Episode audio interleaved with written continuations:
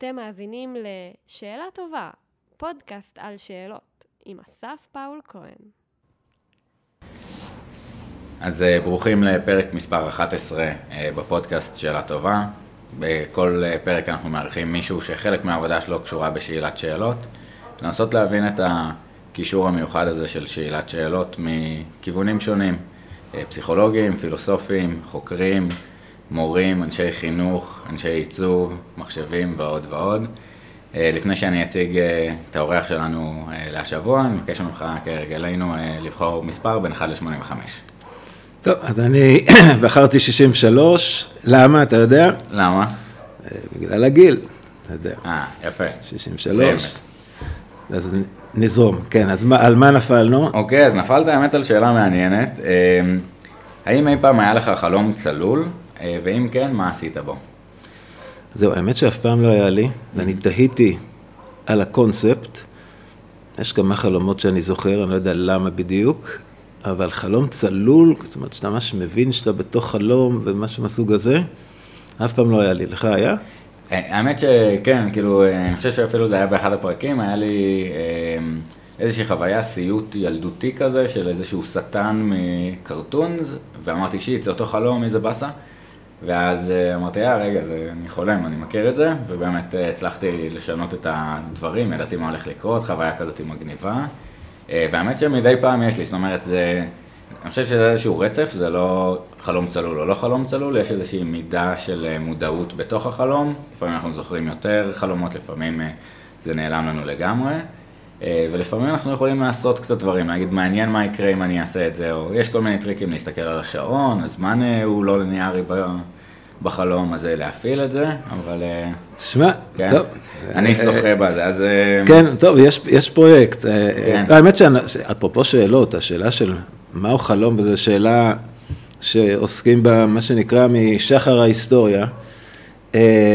יש לי הרושם, שכמו עוד לא מעט שאלות מעניינות, גם השאלה הזאת אנחנו עתידים לא לקבל אולי את התשובה הדפiniטיבית, אבל תשובה די...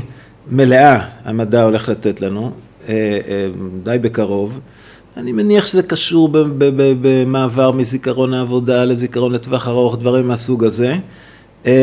אז זהו, לפעמים אתה שמח שיש לך שאלה לא פתורה, לפעמים אתה נהנה מהפתרון, ואני תוהה עם שאלת החלום, מה יקרה איתה. התחושה שלי שהיא בדרך, שגם המסתורין הזה הולך די להתפוגג לנו. כן, זה... ולא יודע אם אני שמח על זה.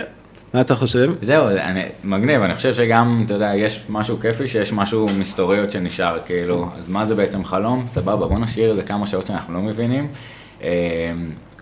אותי זה שלח באמת לדקארט קצת, של האם אנחנו חולמים או לא חולמים, אז זה פחות העניין של החלום, אבל השאלה הראשונה של הספקנות. זהו, כי חלום, חלום, יש לזה באופן מוזר, שני מובנים. אתה, יש את החלום בלילה, שאיך תדע על מה אתה חולם, זה יכול להיות סיוט, או סתם דבר מוזר, או דבר טריוויאלי מהיום יום, ויש את החלום של משהו שהיית מאוד רוצה שיקרה. אני לא יודע למה משתמשים בזה באותו, באותו מושג, גם באנגלית. נכון. שזה לכאורה, מה הקשר? ו... אבל חלומות, מה... חלומות, לפחות במובן הראשון של חלום בלילה שאנחנו לא כך מבינים, אני חושב שפילוסופים, לי, אני לפחות מרגיש את זה, זה ברמה הרגשית. Mm-hmm. בהרבה מאוד מקרים, כשיש לך שאלה מרתקת, נגיד, סתם, נלך הכי רחוק שאפשר, שאלת התודעה, מה זה התודעה? ש... טובי האנשים מנסים לעסוק בזה, והיום אתה בתחושה שבאמת לא מבינים את זה. עכשיו, אני חי נהדר עם התחושה הזאת שלא מבינים את זה. אני אומר, איזה יופי. נכון. זה, זה, ויש לי איזו תחושת אכזבה, כשמין שאלה מרתקת כזאת, שכל כך הרבה גישות וניסיונות, אתה פתאום מקבל תשובה ואתה אומר, וואלה, קיבלנו את התשובה. אז מצד אחד, אני מת על תשובות מעניינות, אני חושב שרוב האנשים, שאלות שהן מסקרנות מקבלות תשובה, מצד שני, אני הרבה פעמים מרגיש אכזבה אצל פילוסופים, האנטי מדע שלפעמים אתה מוצא אצלם, אני חושב שבחלק מהמקרים זה שהם אוהבים להישאר עם השאלה הפתוחה, השאלה הפתוחה זה הדבר הכי, הכי אנושי, הכי מעניין, הכי, הכי, במובן מסוים, אצל חלק מהאנשים מבחינה רגשית, הכי כיף שיש. אז זה מעניין. אני עף על זה, זה באמת, הפודקאסט חלק קם על, ה, על המחשבה הזאת, לנסות להבין מה הופך שאלה לשאלה טובה. אה, סביב ה-85 שאלות, סביב בכלל אה, אה, העניין שרק בני אדם שואלים שאלות, זאת אומרת, גם לא קופים שלומדים שפת סימנים, אין להם את היכולת השכלית הזאת, ואמירה שאבולוציונית אפילו, אם אנחנו לוקחים פרספקטיבת זמן קצת יותר רחבה ויותר צנועה מהחיים שלנו כאן, זה טכנולוגיה יחסית חדשה ואיזשהו...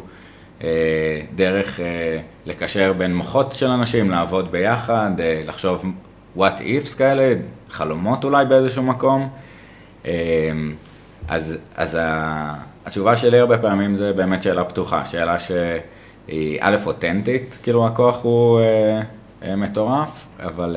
מה, מה אתה מתכוון באותנטית? כי אותנטית על פניו, שאלה שבאמת נובעת ממך, Mm-hmm. אבל אני הרבה פעמים נורא שמח על שאלות שבכלל לא העליתי אותן על, דע... לא העליתי אותן על דעתי בכלל, זו דווקא לא שאלה אותנטית, זו שאלה של מישהו אחר, שהיא, שהיא לא הייתה שלי, אבל פתאום היא, היא, היא מדליקה אותי. אז העניין של האותנטי, mm-hmm. אני צריך לראות מה אתה מתכוון בזה. האותנטי, אני מתכוון לאו דווקא שהוא אה, נובע מעצמך, אלא שהוא אה, עניין עצמי שלך. כן, שזה עניין ממשי. אם אני שואל אותך אה, מי היה ראש הממשלה הראשון, אתה אפילו לא תגיד, כי אתה יודע שאני יודע, זאת אומרת, השאלה גם סגורה אה, וגם ידוע שזה לא מעניין. אה, וזה שאלות שהרבה פעמים אנחנו מגיעים אליהן גם אה, בבית ספר, איזשהו שאלות וידוי הבנה, אולי נגיע כמובן לדבר על זה. והמקום של שאלה פתוחה של מי לדעתכם היה ראש הממשלה שעשה הכי טוב בישראל? טוב, תשובה ברורה. נכון, בדיוק, בינתיים אסור להגיד אחרת. אמ, אבל, אה, אבל אני אומר, המקום של הסקרנות, שבאמת אני לא יודע את התשובה, אולי לראות את התלמיד, להבין את המורכבות שיש, נכון. ההשוואות. לא, אבל אתה יודע, אסף, אני חושב שאגב, באופן אנלוגי לגמרי לגבי מושג החינוך, אני חושב שממש חשוב להתחיל עם השאלה היותר בסיסית. לא מהי שאלה טובה, אלא בכלל מהי שאלה. זאת אומרת, אני הולך עם, אני חושב, ש, אני חושב שאנחנו שוכחים את השאלות הבסיסיות האלה. עכשיו, אתה רואה את זה בחינוך. נגיד היית שואל אותי, מה השאלה הכי בסיסית בחינוך? אז רוב האנשים, לא, אני סתם אומר, אבל נגיד הרבה אנשים יגידו, מהו חינוך טוב? מהו החינוך הטוב? אה, מתווכחים, נהיה אפלטון, אתה יודע, אפשר לקחת את זה לכל מיני כיוונים. אבל אני חושב שהשאלה הראשונית, שכמעט לא נשאלת בצורה רצינית, באופן מפתיע אגב, היא מהו חינוך? מה זה בכלל חינוך? אה, במה זה שונה מדברים דומים ש, שאנחנו מדברים עליהם? הרי אנחנו שומעים היום, הכל חינוך, הכי חשוב זה חינוך, אין דבר חוץ מהחינוך. רגע, אז כשאתם אומרים את זה, מה, מה אתם מתכוונים, כן? אה, אנשים נותנים דוגמאות, אז אתה פשוט מאבד את הקונספט. אותו דבר על שאלה, אני חושב שמה שמרתק, ופילוסופים לא במקרה עסקו בזה, זה בכלל, מה זה הקונספט הזה של שאלה ש, אה, שאתה אומר רק בני אדם יכולים, שכמו שדיברנו קצת אה, קודם, לא ברור לי האם זה באמת אני מקווה שזה יישאר רק בני אדם, יכול להיות שלא, אני לא יודע, אבל מה זה הדבר הזה שרק יכולים, זאת אומרת לנסות לנתח את זה באופן יותר רציני, ואז זה מאוד יעזור לנו לחשוב מה זה שאלה טובה או לא טובה, זה כבר תלוי בהרבה צרכים, טובה זה כבר הרבה פעמים עניין של צורך, אבל מהי שאלה, מה זה הדבר האנושי הזה, כמו שאתה אומר שאנשים, שבני אדם המציאו, לא ברור מתי באמת, אבולוציוני, תתפתח, לא יתפתח, אני לא יודע מה, אה, זה, זה מעניין. יש לך הגדרה לזה? אתה, אתה אה, אז, ש, אז... שאלת מישהו מרואייניך, מה זה הדבר הזה שהפודקאסט עוסק בו? אה, אז אני נבוך להגיד, כאילו, אני הכי עף על זה ש... שיהיה לנו הזדמנות עכשיו לדבר על זה. זה משהו שאני ניסיתי לפרמל עם עצמי הרבה, בין אם זה שאלות שהן... אה, עם סימן שאלה או בלי סימן שאלה, מה ההכרח פה, העניין של מצד אחד הזמנה לשיח, אה, מצד שני שאלה, אבל בואו ניקח לא דוגמאות, אלא לנסות להבין את הקונספט. עכשיו, זה, זה מצחיק שאתה יודע, אנחנו מימי סוקרטס חיים את, ה, את הפרדוקס הזה. שאנחנו בעצם לא יודעים להגדיר משהו. ברגע ששואלים אותו, נכון. תגיד, מה זה הדבר הזה, אנחנו לא יודעים, ועדיין אנחנו משתמשים בו בלי סוף. זאת אומרת, יכול להיות שאנחנו משתמשים בו בסדר, נגיד ויטגנשטיין או פילוסופים אחרים יגידו, ברור שאתה לא נובע, שאין לך איזו הגדרה כזאת שאתה אולי סמויה שאתה עובד איתה, אלא משהו אחר, מה בדיוק, טוב, איך אומרים, על זה שוברים את הראש עד היום, אבל אה, זה שאנחנו משתמשים במושג, או יכולים לתת דוגמה, זה עדיין, עדיין זה לא עוזר לנו לשאול מה זה, אם אנחנו רוצים להגדיר את המושג של שאלה. ואני, אגב, אחד הדברים שאני עושה עם סטודנטים שלי, אני עובד איתם הרבה על הגדרות, mm-hmm. הגדירו משהו, אני חושב שזו פעילות שאנחנו, שהיא מאוד מאוד עוזרת לנו, אה, אה, אפשר להציג שאלה, אפשר להציג הגדרה כשאלה, mm-hmm. מהי ההגדרה של, ואתה מסביר בדיוק הגדרה, אה, ואחד הדברים המעניינים שאני נותן להם לעשות זה להגדיר את מושג השאלה, ואז אני שואל אותם, האם נשאלות שאלות בבית ספר, אוקיי? והתשובה היא לגמרי לא ברורה. זאת אומרת, אפילו מושגית, אתה התחלת לתת דוגמה, אם אני שואל, מי זה ראש הממשלה הראשון, כשאני יודע את התשובה, ויש תשובה אחת, האם זאת באמת שאלה? זה סוג מסוים של שאלה, אבל אם כן, ואז... אני חושב שהיה מעניין לחשוב על המושג הזה של שאלה, לפני שמתחילים לראות מה קורה איתו בחינוך או במקומות אחרים, איזה שאלות מעניינות יש בחינוך וכולי. אדיר, אז, אז, אז ננצל את זה, באמת אה, מרוב שקפצנו מה-85 שאלות, לא, אנחנו נחזור לאיזשהו... אה, 85 אה, שאלות היינו בחלום הצלול, אוקיי. אז אני יצאתי עם זה טוב, לא היה לי חלום צלול, אוקיי. אנחנו, כן, אולי נעשה עוד בהמשך את זה, אבל הרעיון הוא באמת כמו של שאלות שהן פתוחות, אוניברסליות, שאין תשובה נכונה או לא נכונה, אז אולי ננסה אחר כך, אבל... לא, זה כבר שאלה, זה כבר שאלה טובה, זה לא אומר מה זה שאלה. אז, אז בדיוק. אז נעשה סדר. איתנו היום, בעצם, השארנו את כולם עם כל השיחה הזאת שהם אה, סקרנים לדעת מי איתנו. אה, אז זה אוקיי, אוקיי. אז תפסיק. נכון. אז אה, אמנון כרמון, מרצה לחינוך, מתעניין בספורט ומה קורה בעולם ולמה. שואל שאלות אה, בתפקיד שלו, הוא מרצה ומנהל, עוסק בסוגי שאלות ומהי שאלה טובה באופן כללי, מרצה במכללת ספיר, בבית ברל. אה, בעבר במכון אה, מנדל, מחזור ראשון, תואר שני בפילוסופיה על כל זה. מנהל מכון כרם, אל תשכח, אה, קצת כתוב כבוד, לי, כתוב כן. לי, זה היה בדיוק, אז מכון כרם, בעצם עולמות של חינוך, הכשרת מורים, טכנולוגיה ועוד, אז יש לנו באמת שיחה סופר מרתקת שחיכיתי לה הרבה. ואין הרבה אנשים בארץ שבמקור באמת מתעניינים בשאלות ו... וחקרו ותובנות, אז אני לגמרי עף על זה. אה, בואו באמת נשב במקום של מהי שאלה. אה, המקום של אה, האם זה צריך להיות, צריך בן אדם כדי שתהיה שאלה, זאת אומרת האם זה בין שני אנשים, בן אדם יכול לשאול את עצמו. אז יש הרבה כיוונים לנסות לבוא להגדרה הזאת. אני, המקומות ש, שאני מדבר בהם זה קצת קווי מתאר סביב הלא נודע והאפשרות לדעת. אני חושב ששאלות, מה שמגניב זה גם שהמוח אה, לא יכול לעמוד בפניהם, כמו איזושהי יחידה, אה, נציג, אה, אפילו בלי שאני אומר, תקראו בבקשה ותחשבו, שאלה של מה אכלתם אתמול בערב, אנשים קוראים את זה אינסטינקטיבית והמוח לא נח עד שהוא לא עונה. זה משהו שמפעיל אותנו פנימה החוצה ומגניב, ומסחרר את העולם, אז מנסה להבין אותה. אז מה, מה דעתך, כאילו, איך מגדירים לא, שאלה? אז באמת, אה, מה, מה זה הדבר הזה, שאלה? אה, אני חושב שזה, ש... נראה לי שהפילוסופים זה אה, הסוגיה שהטרידה אותם מההתחלה. יש כל מיני ניסיונות לענות על זה. לא שעשיתי, אתה יודע, לא שהלכתי ועשיתי איזה מחקר מסודר וקראתי מה, איך כל פילוסוף אה, חשוב מסביר את המושג, וזה באמת מעניין לבדוק אגב, אם כל פילוסוף חשוב יש איזה account, איזה תיאור מסודר ושיטתי בתוך השיטה שלו של מהי שאלה, אני לא יודע. אבל כיוון שאני מאוד אוהב, שבא יותר מהכיוון, מהפילוסופים האקזיסטנציאליסטים, יכול לראות את זה אצל היידגר, אצל סארטר, אצל, אצל החבר'ה האלה, הם, לא יודע, אליי הוא מאוד מדבר. אה, והוא יכול גם להסביר את, ה, את מה שאמרת, את התחושה הפסיכולוגית הזאת של, שכאילו אני לא, לא שקט עד שאני לא נותן פה מענה לשאלה. שבשאלה יש משהו מאוד אה, אקטיבי. בעצם שאלה לא נוחתת עלינו, אלא אנחנו בעצם, אני חושב שזה סרטר מגדיר את זה, אנחנו מכניסים איזשהו חסר, איזשהו היעדר לעולם. זאת אומרת, למשל, אנחנו יושבים, יש פה את השולחן הזה.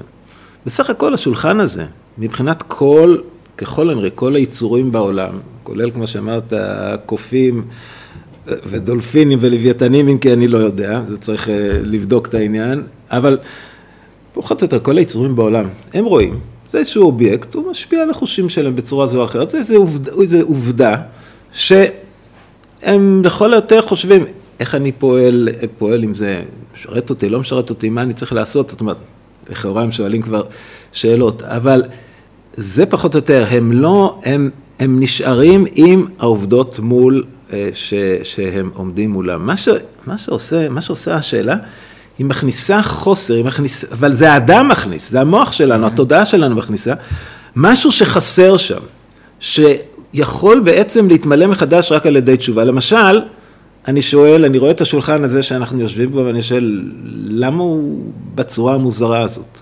למה ליפסה? למה הוא עשוי מה, מהחומר הזה?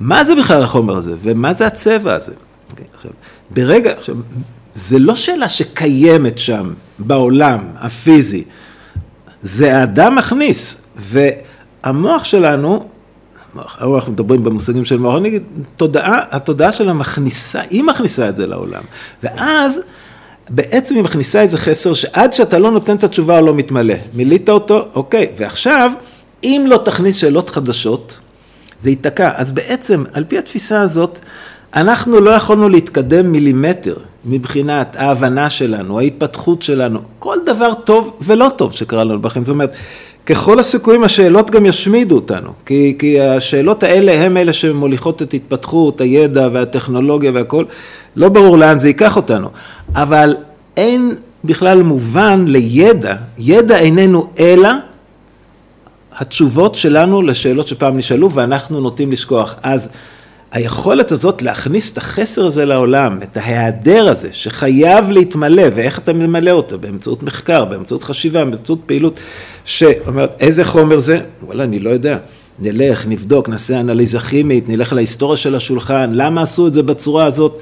יש סיפור שלם למה זה בצורה הזאת, כן? אם אתה רוצה אפשר לספר. בכל מקרה, והכל מתחיל משם. זאת אומרת, אם אני הייתי כותב את התנ"ך, הייתי אומר, בראשית הייתה השאלה. ו, ואגב, אריסטו במטאפיזיקה זה פחות או יותר מה שהוא אומר. מה הכוונה? אריסטו אומר, הכל במטאפיזיקה, אני לא מצטט אותו נכון, אבל הוא אומר, בעצם מה שמאפיין את האדם, הכל מתחיל במה שהוא קורא פליאה, לפחות זה מתורגם נכון, בעברית נכון. לפליאה. אתה יודע, חבר'ה עם, עם, עם הפילוסופיה היוונית, הם נורא רגישים בדיוק למובן ביוונית שאני לא מכיר, אבל אני לגמרי הולך עם האינטואיציה.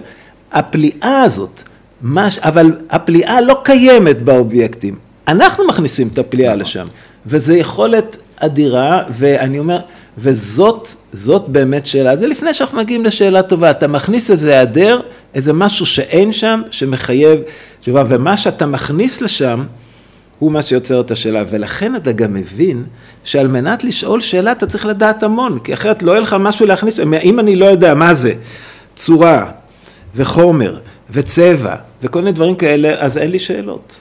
אז, אז, אז אני חושב שהעניין הזה של החסר, של ההיעדר, זה מטאפורה, אני חושב, ש, שעוזרת לי לחשוב כן. על, מה, על מה זה שאלה בבסיס. אני ניסיתי אולי להסביר את זה מהמקום של אה, אה,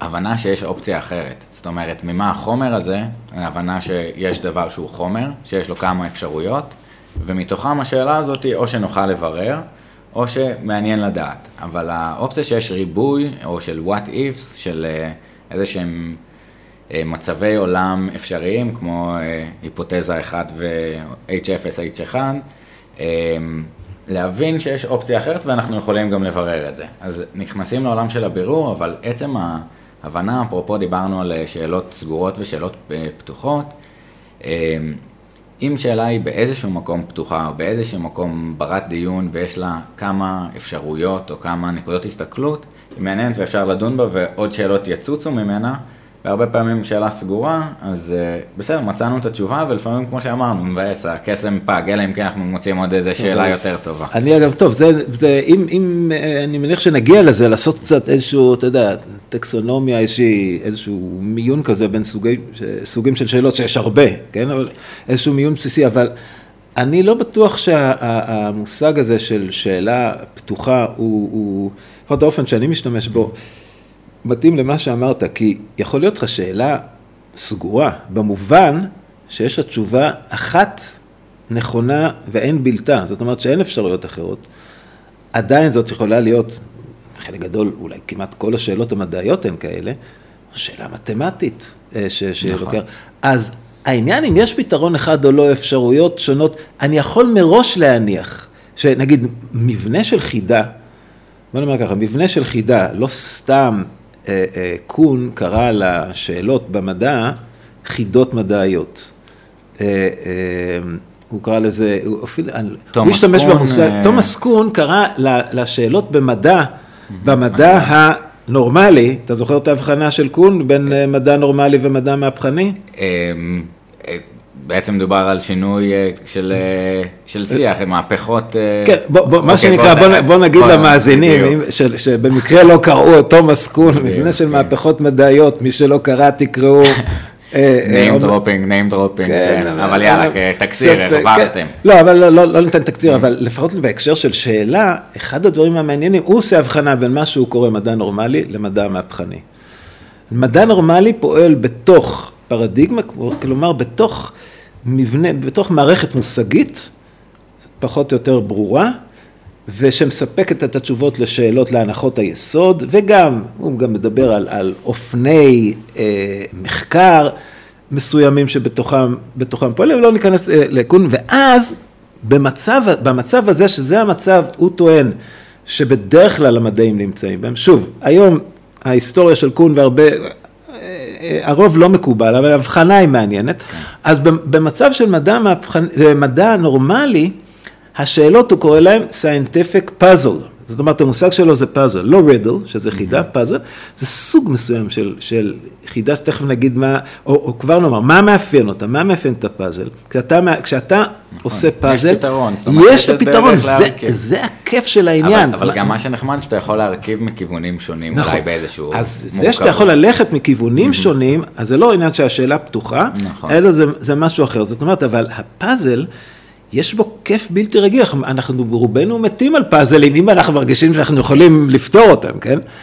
לעומת זאת, מדע מהפכני, זה אותו מצב שהפרדיגמה מתערערת, ולא, ועדיין לא נוצרה פרדיגמה חלופית.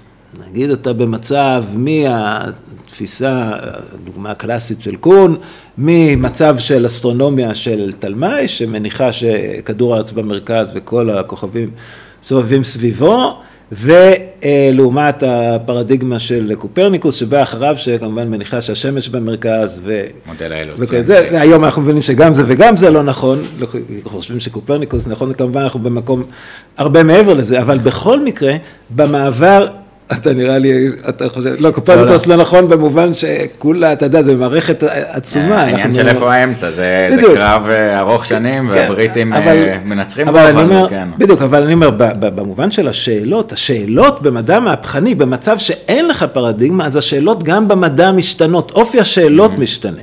והשאלות במצב של מדע מהפכני, הן שאלות ששואלות על היסוד, השאלות הכי עמוקות. מה, מה הם המרכיבים היסודיים של הקיום? אני לא בטוח, זה אטום, זה משהו אחר, זה, זה חלקיקים, זה אור. וגם שאלות שבשפה הפילוסופית קוראים לה שאלות אפיסטמולוגיות, שאלות על הבסיס של ידיעה, איך אנחנו יודעים? כלומר, כל השאלות משתנות, אופי השאלות, וזה אחד הדברים שקון דווקא מדגיש והרבה פעמים לא שמים, אה, לא שמים לב אליהם.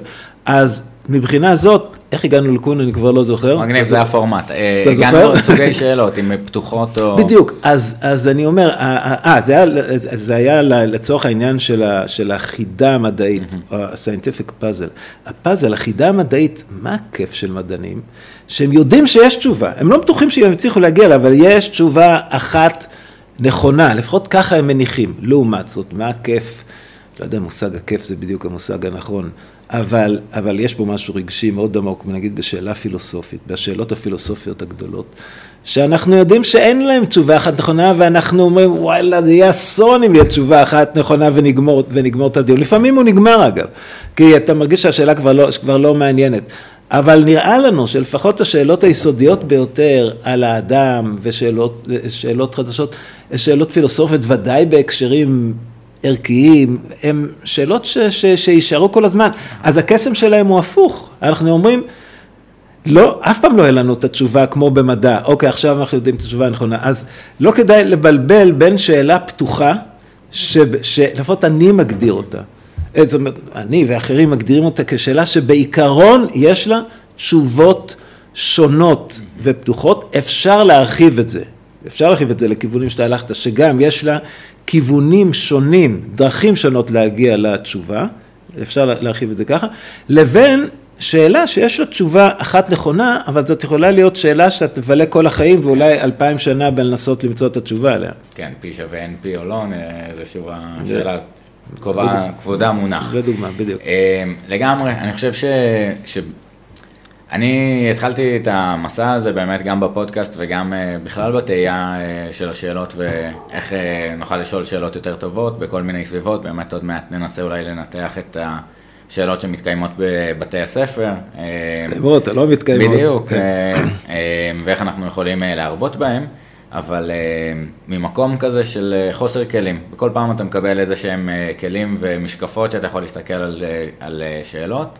אה, ולנסות לסווג אותם. זאת אומרת, אה, אנחנו לומדים לקרוא, אנחנו לומדים לכתוב, אנחנו לומדים היסטוריה. אה, מערכת החינוך במקורה, אולי נדבר על זה, אתה תיתן קצת יותר, אבל נועדה להכשיר אותנו למהפכה התעשייתית ולהיות עובדים טובים, לבצע משימה, לייצר אותה, והאתגר של מערכת החינוך אולי זה להכשיר לעולם העבודה העתידי, ונורא קשה להכשיר למשהו כשאתה לא יודע מה הוא יהיה.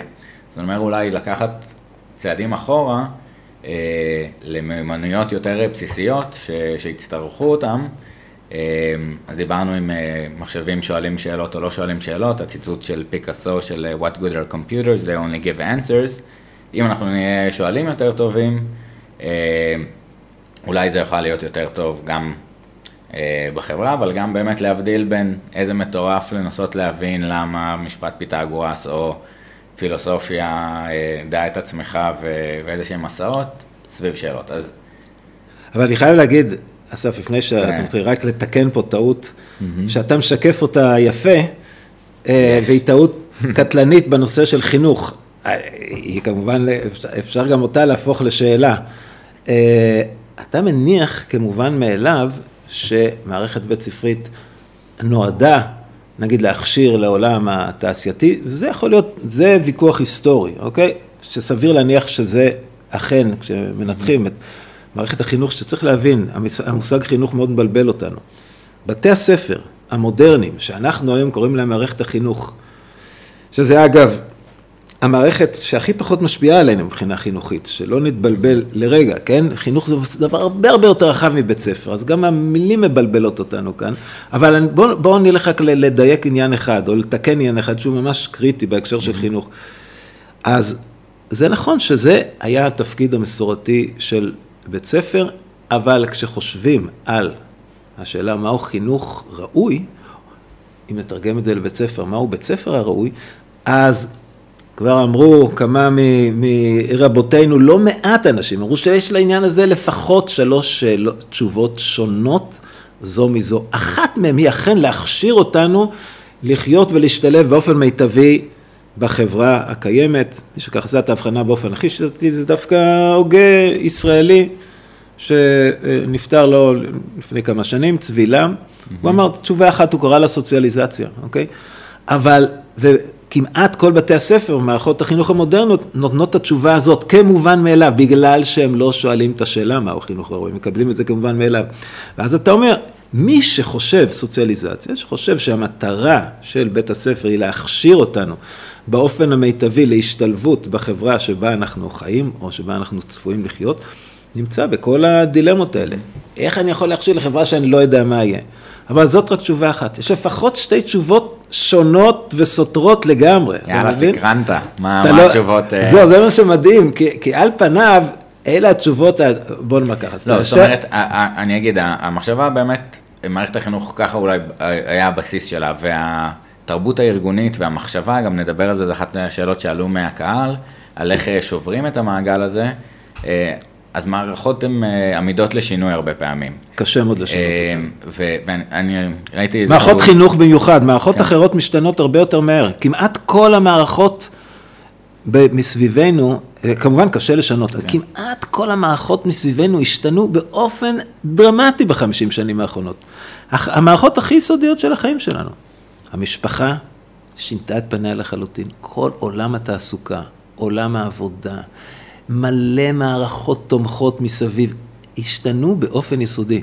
המקום ששומר על, באמת על יציבות אה, אה, מפתיעה, זה מה שאנחנו קוראים מערכת החינוך, זה בית הספר, שעדיין אתה תיכנס שם, והבית ספר שלי בשנות ה-60 וה-70, איך אומרים, את גילי כבר חשפתי אה, בבחירת השאלה, מאוד דומים במבנים הבסיסיים. אתה תיכנס 45 ראש- דקות כשיעור, דברים קבועים מראש, לגמרי, כן, שירותית ממש, באיזשהו מקום. ממש, זה- זה- זה- זה- זה מפתיע. המורים. אה, המורה עומד, התלמידים יושבים, אה, דברים שגם אולי נשאל למה. אז, ה- אז אני אומר, אז בית הספר, בית הספר, אה, אנחנו, זה נכון כטענה היסטורית, אבל אם אנחנו חושבים עתידית, אז מה ראוי שבית ספר, אז האנשים שבתוך סוציאליזציה, שמבחינתם זה המובן מאליו, זה שרי חינוך, זה מנכ"לים, זה הרבה מאוד אנשים. אז יאללה, בוא נשבור את הקונספציה. זהו, אצל. האמריקאים זה מובן מאליו, ישאלו, אוקיי, אז צריך מיומנויות, מיומנויות כלליות, ואפשר לתת את זה המון תשובות. כל זה זה ויכוח בתוך אידיאולוגיה אחת, בתוך תשובה אחת למהו חינוך או למהו בית ספר ראוי. יש לפחות עוד שתי תשובות. תשובה אחת, אה, אה, תשובה נוספת אומרת שהתפקיד של בית ספר זה בעצם לחנך אותנו למערכת של ערכים ועקרונות תרבותיים נעלים, שהם יכולים להיות הפוכים מהחברה, מה, מהחברה הקיימת. הם יכולים להיות הכי לא פרודוקטיביים ב- ב- בלהכשיר אותנו. מבחינת האנשים האלה, צבי לם קורא להם הקולטוריסטים, אנשים שרוצים לתרבט אותנו, אבל תרבות גבוהה, מבחינת האנשים האלה, התפיס, התפיסה הזאת, אז הסוציאליזציה זה פשוט לא חינוך. צריך את זה, זה בצד, אבל זה לא חינוך, אוקיי? אה, והתשובה השלישית היא התשובה שנגיד בתי הספר הדמוקרטיים הם נושאי הדגל, אומרת ששתי התשובות האלה זה, זה, זה, זה, זה, זה, זה דיכוי, זה לא חינוך. חינוך זה בעצם מה שמאפשר לך למצות ולממש את עצמך באופן המלא ביותר. אי אפשר לעשות את זה במאה אחוז, אבל הבצ... החינוך זה מה שנותן לך את התנאים המיטביים לזה. ואם זה ישלב אותך טוב בתוך החברה, מצוין, אבל אם החברה היום נורא חומרנית, ואתה, יש לך נפש עדינה של, של אומן, או פילוסוף שכנראה לא, לא תשתלב הכי טוב, אבל תמצא את עצמך, אז אנשי התפיסה הזאת שנקראת אינדיבידואציה, שבמרכז עומד היחיד, האפשרות של ייחוד במובן של להתייחד, להפוך לאינדיבידואל, אז האנשים האלה יגידו, בסדר, יסתדר או לא יסתדר, זה, זה התפקיד, זה, התפקיד של משהו אחר. כלומר, החינוך, אנחנו, וזה, אני חושב, הגדולה של שאלה. שאלה, ברגע שאני מכניס את ההיעדר הזה, הוא גם מכניס את הספק, זה בדיוק מה שמאפשר לי לערער על המוסכמות האלה. אני שואל, רגע, למה אתה מניח ש... אה, למה אתה שר חינוך ואני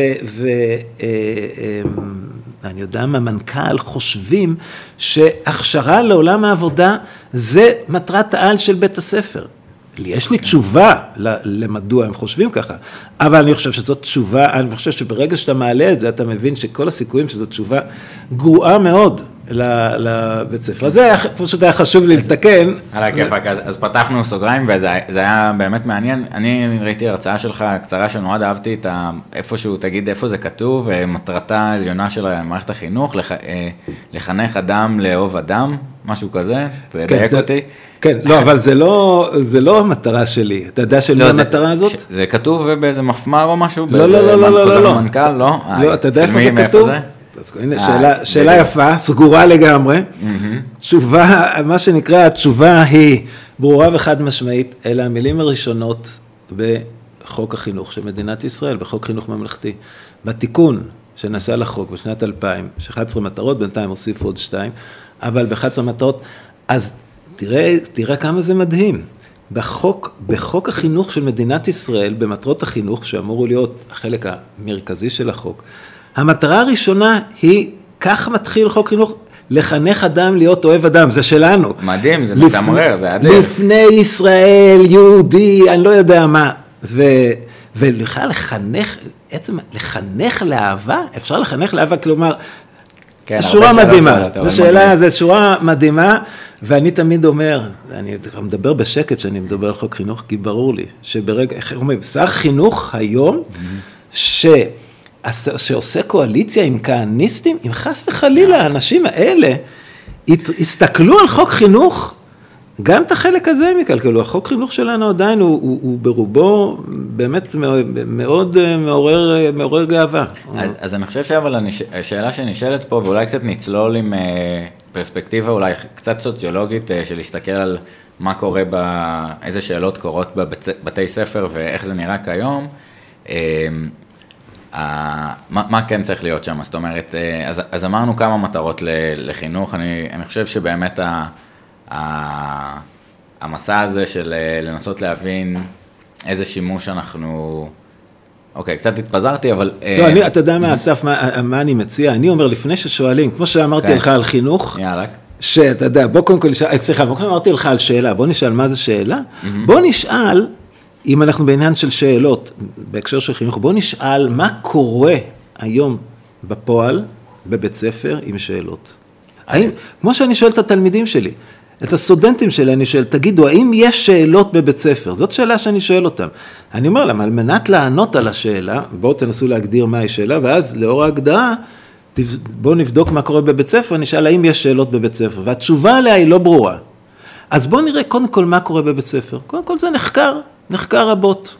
החל כבר משנות ה-60 וה-70, אנשים ישבו, חוקרים ישבו בשיעורים, במאות שיעורים, עם, אז לא היו מחשבים, עם עט ונייר, ופשוט רשמו כמה שאלות שואלים, איזה סוגים של שאלות, מי שואל את השאלות, זה המורה, זה התלמידים, כמה שאלות, בכמה זמן. ומה שהיה מאוד מעניין, כולל עד למחקר שנעשה לפני שנתיים או שלוש, אולי ארבע, בישראל, על ידי חוקרים מאוניברסיטת בן גוריון, שישבו בשיעורים של חמש מורות בבתי ספר יסודיים בתל אביב, הגיעו ל- ל- בדיוק לאותן התשובות. ומה התשובה? אוקיי. 140, 150 שאלות. אה, אתה איי. קצת זה, זה קצת. נסחפת.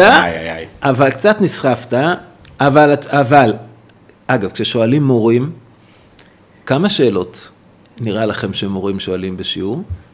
אז הם נוטים להגיד 20-30, זאת אומרת, הם יודעים שזה לא, הם, הם גם חושבים על עצמם, אבל כשאתה יושב וסופר, אז מה הממצאים שאתה מקבל? אתה מקבל ממצא שבממוצע, יש פה, יש פה מנעד גדול, אבל הממוצע הוא משהו בין 60, 70 שאלות, זה יכול להגיע ל-120, 130 ו-140, אוקיי? כן.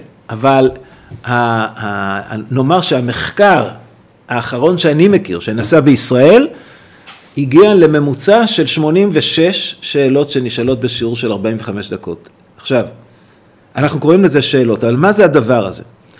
הדבר הזה שהוא אופייני לבית ספר ולא אופייני בכלל למערכות אחרות כמו מכללות ואוניברסיטאות. ומאוד מעניין להבין למה, אבל קודם כל נראה מה, מה, מה קורה שם במושג הזה. שאם אנחנו מנסים לאפיין מה קורה, אז השאלה הבית ספרית, מה, מה שקורה שם, ההתרחשות הזאת שמתקיימת, נאמר 100 פעמים או 86 פעמים בממוצע לשיעור, זה כמעט לא משנה איזה שיעור, זה על פני כל השיעורים. כמובן שיש הבדל בין מורים, יש מורים כן. שלא עושים את זה, אבל אנחנו מדברים עכשיו על, על הכללה, על מה שקורה. זאת שאלה שאני, בהיעדר שם אחר, קורא לה שאלה בית ספרית, ככה אני מאפיין אותה. כי אין לה באמת כמעט שום אנלוגיה, אולי דומה טיפה למי שהיה בצבא לשאלות תחקיר. לפעמים אני קורא לה שאלות תחקיר. עכשיו, השאלה הזאת, יש לה כמה מאפיינים. היא מאוד מאוד קצרה, היא מתייחסת לפריט מידע מאוד מאוד ספציפי וצר. יש לה תשובה אחת נכונה שנמצאת בידי המורה, או ספר הלימוד. כלומר, אם אנחנו חושבים על ההגדרה של השאלה ששאלנו קודם, ספק רב אם אפשר לקרוא לזה שאלה, מפני שמי ששואל את השאלה יודע את התשובה. אם הוא יודע את התשובה, הולך, אין לו שום היעדר, הוא יודע את התשובה. אז מבחינתו זאת לא שאלה, אבל זה גם לא שאלה מבחינת התלמידים בדרך כלל.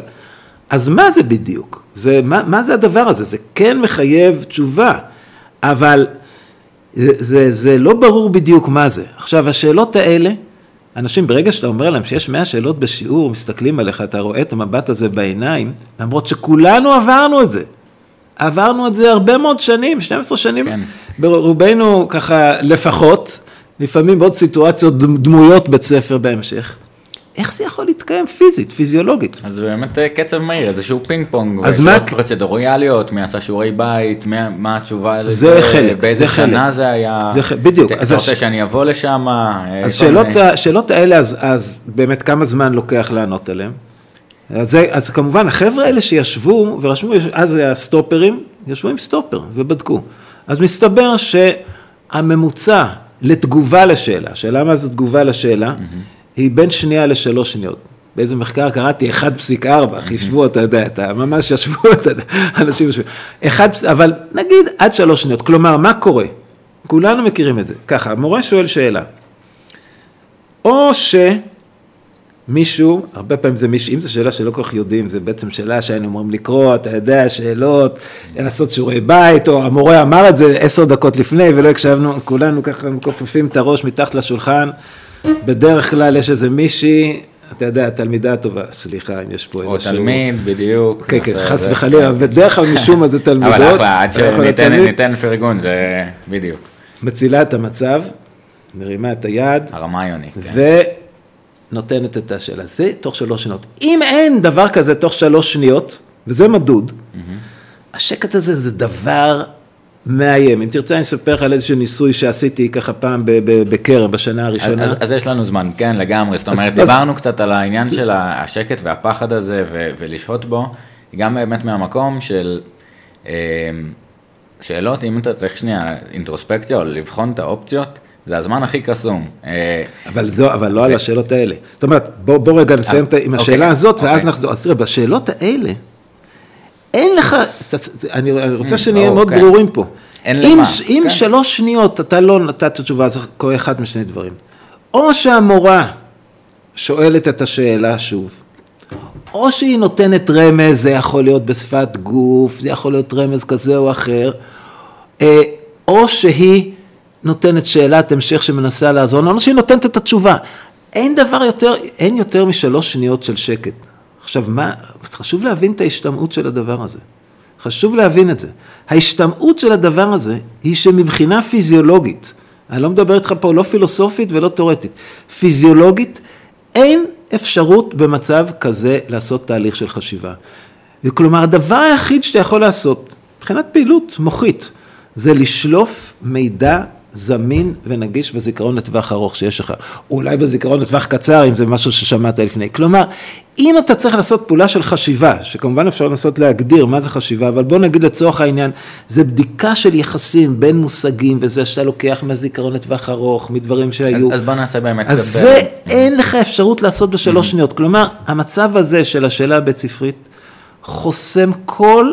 אפשרות לתהליך חשיבה בבית ספר. כלומר, העניין הזה הוא, הוא, הוא, הוא קטלני ברמות, ו, ויש מורים שכמובן מודעים לזה, אז זה גם סוג השאלה, אם זו שאלה, שהיא שאלת תחקיר, שאלה שאלה, וגם הזמן, מה שנקרא בשפה טכנית זמן השהייה. זה מה שקורה בפועל במרבית המקרים עדיין. אז אנחנו בעצם אולי, אה, כשאנחנו מתארים את המצב הכיתתי, אז באמת ריבוי, אה, ריבוי שאלות, הרבה פעמים שאלות או רטוריות או היפותטיות, פינג פונג מהיר, נכון. אה, שלא מאפשר זמן לחשיבה. חשיבה אמיתית, אה, שאלות סגורות, אה, מעט שאלות פתוחות, והרבה פעמים לא שאלות שהכנו מראש, אה, שהן יכולות להיות מעניינות איזשהו, נכון. יש את המשפט. לא, הרבה פעמים מכינים אותן מראש, אבל זה שאלות מהסוג הזה. אז, אז, אז, אז ניתן פה איזשהו משל לנסות להבין, ובאמת אולי נעזור ככה למורים להכין שאלות יותר טובות. יש גם ציטוט של איינשטיין מגניב, שאם היה לי בעיה שהייתי צריך... אה, כל דבר מעניין, יש ציטוט של איינשטיין. אין לי מושג אם הוא אמר את זה, אבל... כתוב באינטרנט, סתם. כן. אבל שאם היה לי אה, פרק זמן מסוים אה, לפתור בעיה, והחיים שלי היו תלויים בזה, הייתי מקדיש לפחות 80 אחוז או 55 דקות מהשעה, לחשוב על השאלה הנכונה, ברגע שהיה לי את השאלה הנכונה הייתי יכול לפתור את זה. השאלה או הבעיה, כן, ההגדרה הזאת. ועוד העניין של אם הייתי צריך לקרות עץ והיה לי שעה, הייתי מקדיש זמן כדי לחדד את הגרזן. אז, אז תחת הפלורסנטים, עוד לפני, איך אנחנו בעצם מייצרים שאלה מסקרנת שיכולה אולי להוביל את כל השיעור קדימה. ושאלה שדורשת יותר משלוש שניות בעצם לפתור אותה. אנחנו גם יכולים להעביר לפעמים, יש איזשהו פחד, איזשהו חוסר נחת בתור מורה, אז אתה כל פעם בפינג פונג ומחזיק אצלך את, ה, את הכוח ואת הידע, אולי באיזשהו מקום. ואם אתה מניח שאלה שהיא טובה ומשתף אותה ככה איזשהו חינוך דיאלוגי, קצת, איך קוראים לו? פדגוגיה של שחרור. פאולו פריירה, אתה מתכוון. כן.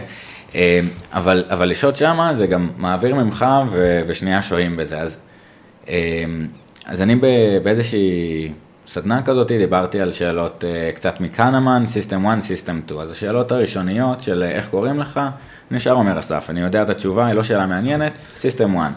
System 2 זה שאלות שאני, המערכת המוח היותר עצלן שלנו, ועד שאנחנו מצליחים להפעיל אותו, זה, זה נדיר, אז באמת השאלות האלה. אז איך אנחנו יכולים לייצר שאלות פוריות, שאלות שיכולות להחזיק שיעור? זהו, מושג השאלה הפוריה הזה, אגב, מושג שיורם הרפז ואני המצאנו בשנות התשעים. מגניב. והוא קיבל, היום אני שומע את המושג שאלה פוריה, זה רץ בכל מקום, כמו הרבה דברים, שכחו את ההגדרה. אז בוא, אם, בוא נדייק את זה קצת. לא, אז אם, אם, אם, אם, אם נרצה, אז אני, אז אני אדייק את ההגדרה שוב, מחייב אף אחד, זו הגדרה שאנחנו נתנו, המצאנו מושג. זה הסוד הקטן של הפילוסופים, כן? הפילוסופים יודעים, בכלל תיאורטיקנים, לא, לאו דווקא פילוסופים, מה הם יודעים? אנשים מתייחסים לתיאוריה כאילו זה, אתה יודע, כאילו זה חלק מה, מהיקום. תיאוריה זה מה שאנחנו ממציאים, היא יכולה להיות טובה או לא טובה. אנחנו אומרים, שאלה פוריה, הנה אנחנו ממציאים קהילת חשיבה, כל מיני מושגים שישבנו בחדר, פשוט המצאנו אותם, ונתנו להם סימנים, ואחר כך ניסינו, אתה יודע, גם, גם ליישם אותם.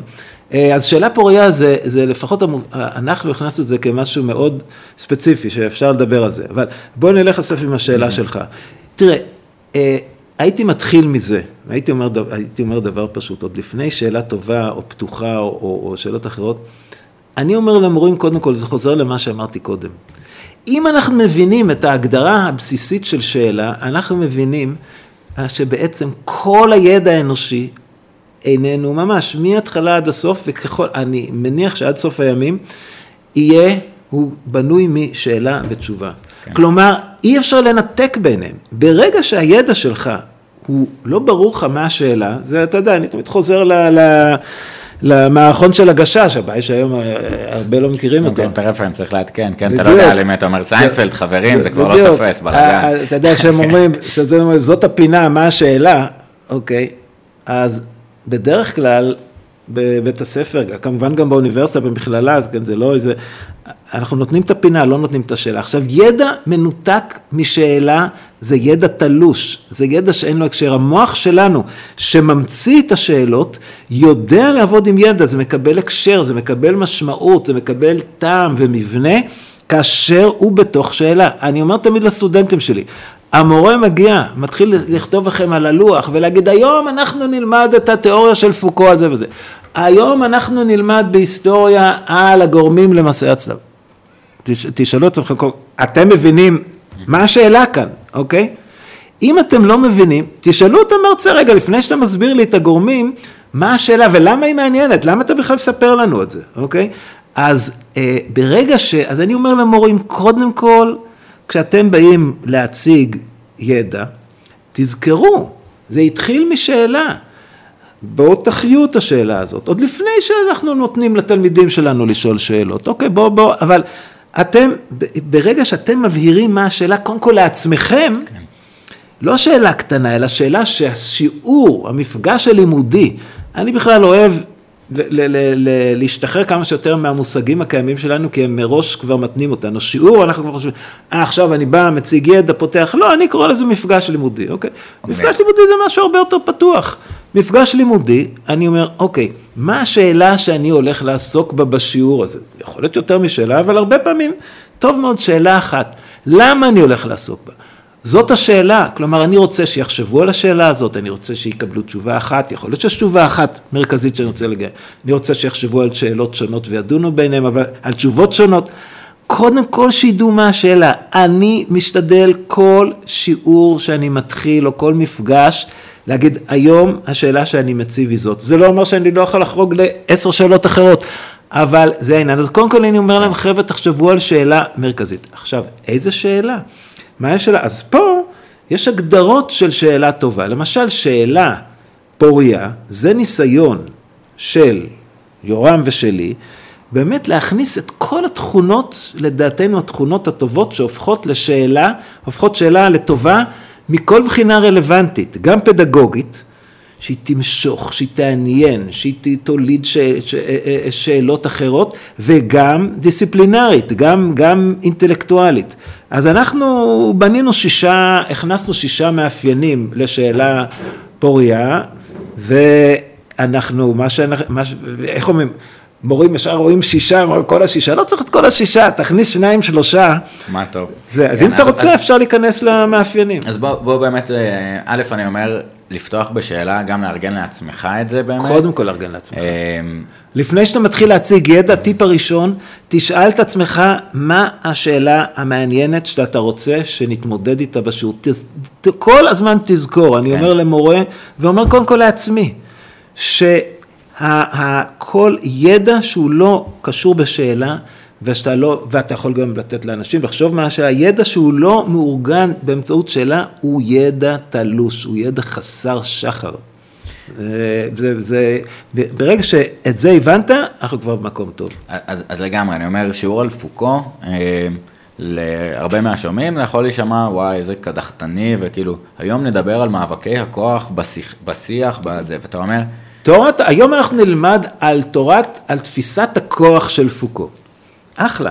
בדיוק. מה, מה השאלה? אבל, השאלה בדיוק, מה זה הכוח? השאלה מה מאפיין את התקופה המודרנית לעומת התקופה... שאלה למי אכפת, עזוב מה, אותי, כאילו מה אתה בא גם לתקוע לי את זה בגרון באיזשהו מקום, ולהגיד אה, אה, מה הם הגורמים שמשפיעים על, אה, על, אה, על השיח ואיך אה, כוח קשור בזה, אם אה, כתוב בשירותי אה, גברים ושירותי בנות, או רשום אה, שירותי נשים ושירותי גברים.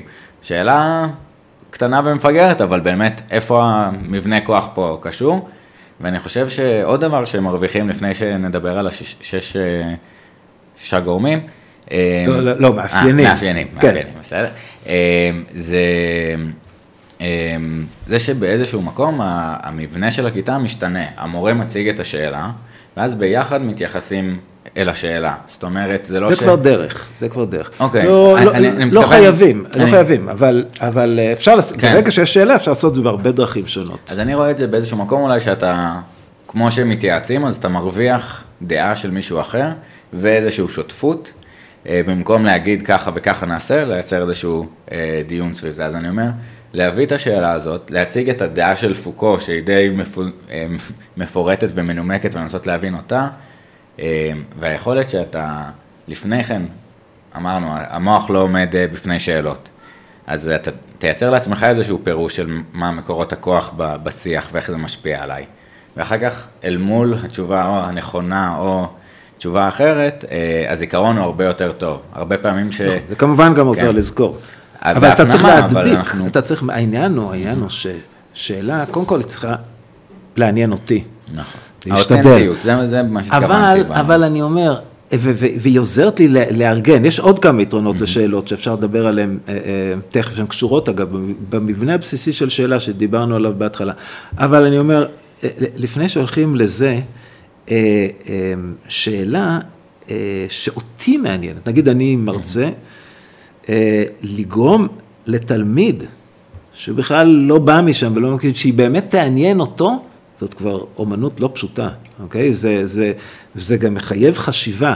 אוקיי, זה, זה לא מספיק שאני אגיד מה השאלה. אותי מעניין, אני למדתי עכשיו שלוש שנים פילוסופיה, ויש לי איזו שאלה, איך יש משמעות למילה, איך יש למילה משמעות? מה, זה, זה מטריף את דעתי, כן? Mm-hmm. כל התשובות שקיבלתי לא, לא מספקות אותי, עברתי כבר על... אז, אבל רוב התלמידים, עדיין מדבר בבית ספר, אבל גם בפילוסופיה. פשוט לא, השאלה הזאת היא לא, היא לא מדברת, היא לא שאלה באמת, זאת אומרת, אותנטי במובן שאם אני, ה- היכולת שלי להפוך משהו שהוא, להכניס את ההיעדר הזה, אם ניקח את המטאפורה הזאת, ללב שלהם או לתודעה שלהם, זה אתגר מרכזי של המורה. ו- וזה, קודם כל הוא צריך להבין מה השאלה שהוא רוצה, אחר כך איך אני הופך את זה? באמצעות דוגמה, באמצעות סיפור, באמצעות איזה דיסוננס, באמצעות מלא דברים, זה כבר סיפור, זה כבר סיפור בפני עצמו, ואז אתה יודע, אפשר לקחת את זה ל- ל- ל- להמון מקומות, אבל אם אתה מכניס אחד הגורמים, אחד המאפיינים של שאלות טובות שאנחנו חוזרים עליה שוב ושוב, וזה תלוי באיזה תחום, אבל נאמר לפחות בתחומי הרוח והחברה, זה היותה שאלה פתוחה, שיש עליה תשובות טובות ושונות, מפרספקטיבות שונות והכל, אז ואם אתה נותן לעניין הזה באמת לבוא לידי ביטוי בשיעור, כמו שאתה אומר, אתה מאבד, אז זה, זה כבר הרבה פחות נשלט, אתה שומע, אתה שומע דעות שונות, אתה נותן לתלמידים לחשוב, הם מבינים, הם מבינים את, את זה שיש, שיש גם, שיש תשובות שונות וכיוונים שונים, לגיטימיים וטובים, וגם שהתשובה שלהם היא חשובה, החשיבה שלהם, הם יכולים להיות באיזשהו מקום מעורבים בתהליך הזה. וזה מסר שהוא הפוך מהמסר של השאלה הבית ספרית, כי אנחנו דיברנו על זה שאין זמן לחשוב, אבל יש גם מסר הרסני לשאלה הבית ספרית. המסר ההרסני הוא שעל כל נושא בעולם יש מה שנקרא את התשובת בית ספר, את התשובה כן. הנכונה. וזה, ותשמע, אני עשיתי חשבון, יש לנו מאות אלפים, אפשר להגיע גם למיליון שאלות כאלה שאתה, בכל תחום. זה לא רק במתמטיקה או במדע, זה בהיסטוריה ובתנ"ך ובספרות. אז זה כמובן אה, אה, בעיה מאוד קשה. אז צריך, אז, אז אם אתה רוצה, באמת אה, נוכל לדבר על כמה מאפיינים של שאלות שאני חושב שהן שאלות טובות שראוי לשאול בבית ספר, גם מבחינה אה, אה, פדגוגית, שזה יכול באמת יותר להדביק את התלמידים ולהדביק אנשים, וגם, אה, וגם מבחינה... אה, מבחינה עניינית, מבחינת... אז, אז אדיר, נצלול לזה. באמת הפודקאסט, אה, חלק מהיומרה שלו אה, להיות קצת אינטרדיסציפלינרי, באמת כל פעם אנחנו אוספים ומגלים איזשהו תחום דעת שונה וגם שומעים. אה, אז כן, גם הרבה מורים שמעבירים שיעור, איך הם יכולים לעשות, אבל גם בוא נחשוב איך מנהל יכול לקחת את המתודות מפה, והורה או כל מיני אנשים, איך אנחנו מתנהלים עם השאלות, אז אדיר. אה, שאלה ששת המאפיינים. כן, תראה, אז קודם כל בוא, בוא, בוא נאמר כך, אמ, תמיד צריך לשאול, אמ, אתה רואה, אי אפשר להתחמק מהשאלה, תמיד צריך לשאול מה בעצם התכלית או המטרה שלנו, אוקיי? כי כשמנהל אה, אה, באיזושהי ישיבה רוצה להגיע לאיזושהי החלטה מסוימת, אז הוא לאו דווקא ישים את השאלה הכי פורייה, כן? השאלה היא מה המטרה שלך.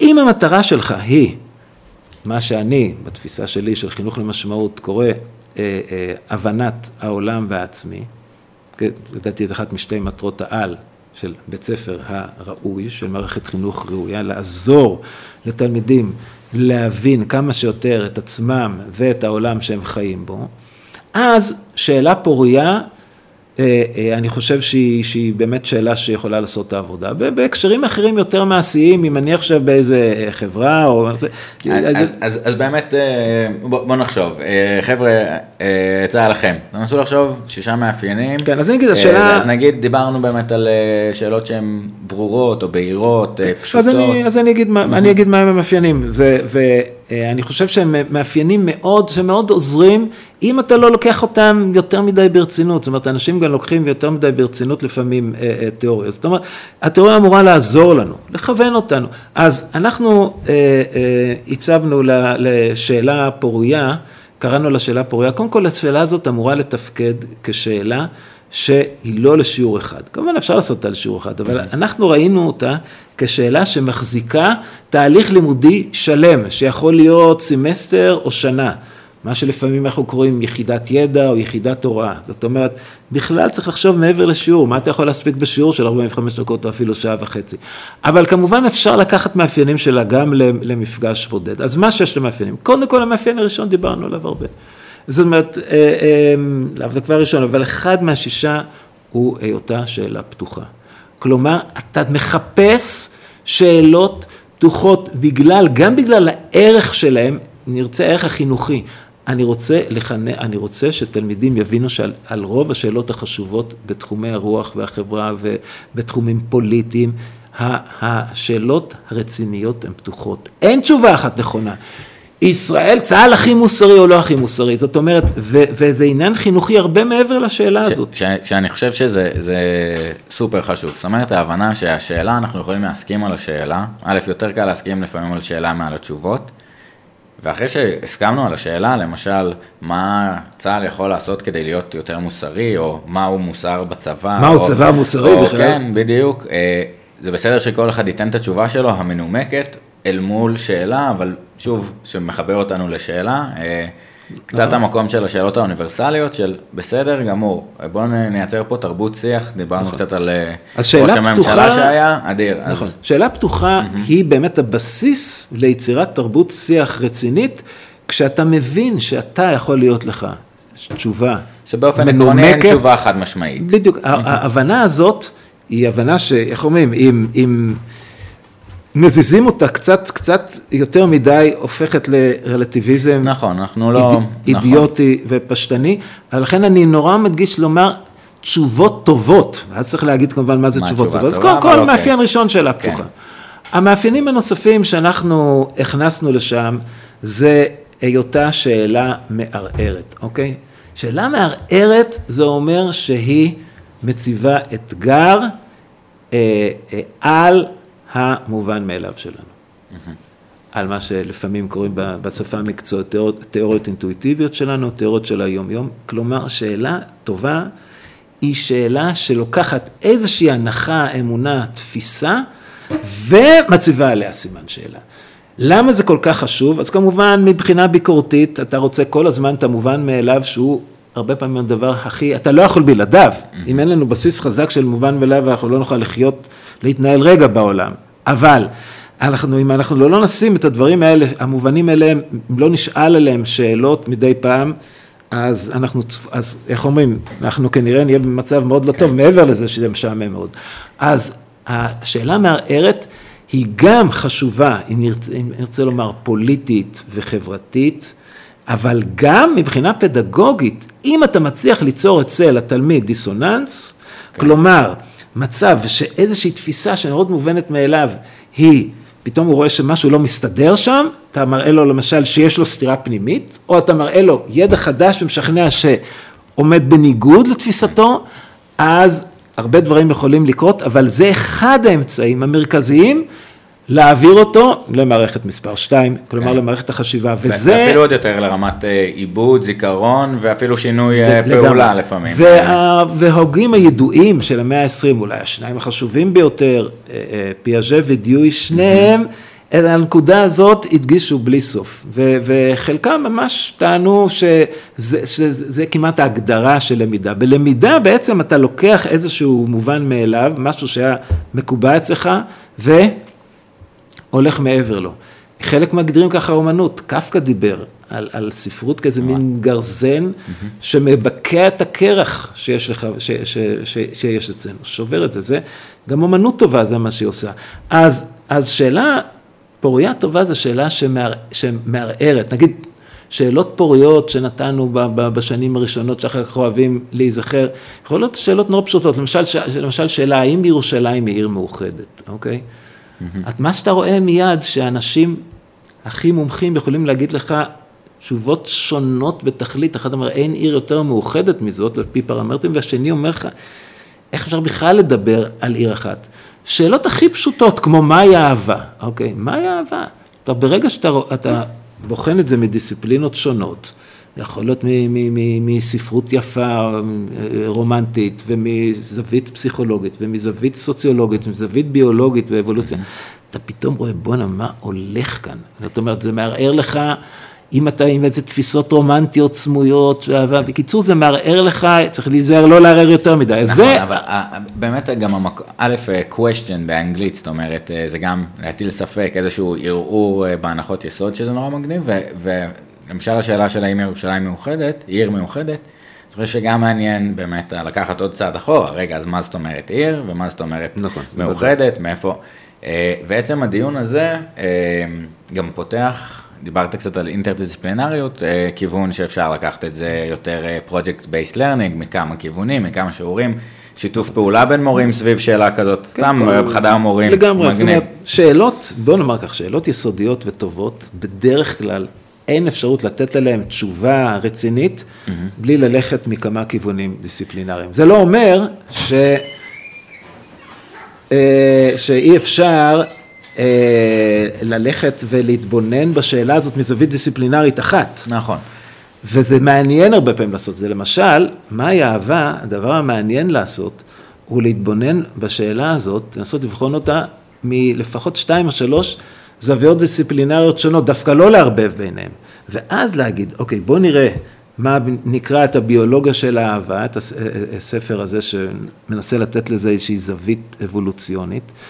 נקרא מה סוציולוגים אומרים, איך שני, איך שני בני אדם פתאום מתאהבים, ואנחנו, מה זה סיפורים, ספרים, אלפי עמודים נכתבו על העניין, והסוציולוגים יגידו, תשמע, תיקח שני חבר'ה, פחות או יותר מאותו רקע, רואה פה את אשתי, כן, מאותו רקע, שים אותם ביחד שנה, כל הסיכויים שיצא לך שם, ואתה תתפוס, ואתה תחשוב שזה איזה משהו, אתה יודע, תילי תילים.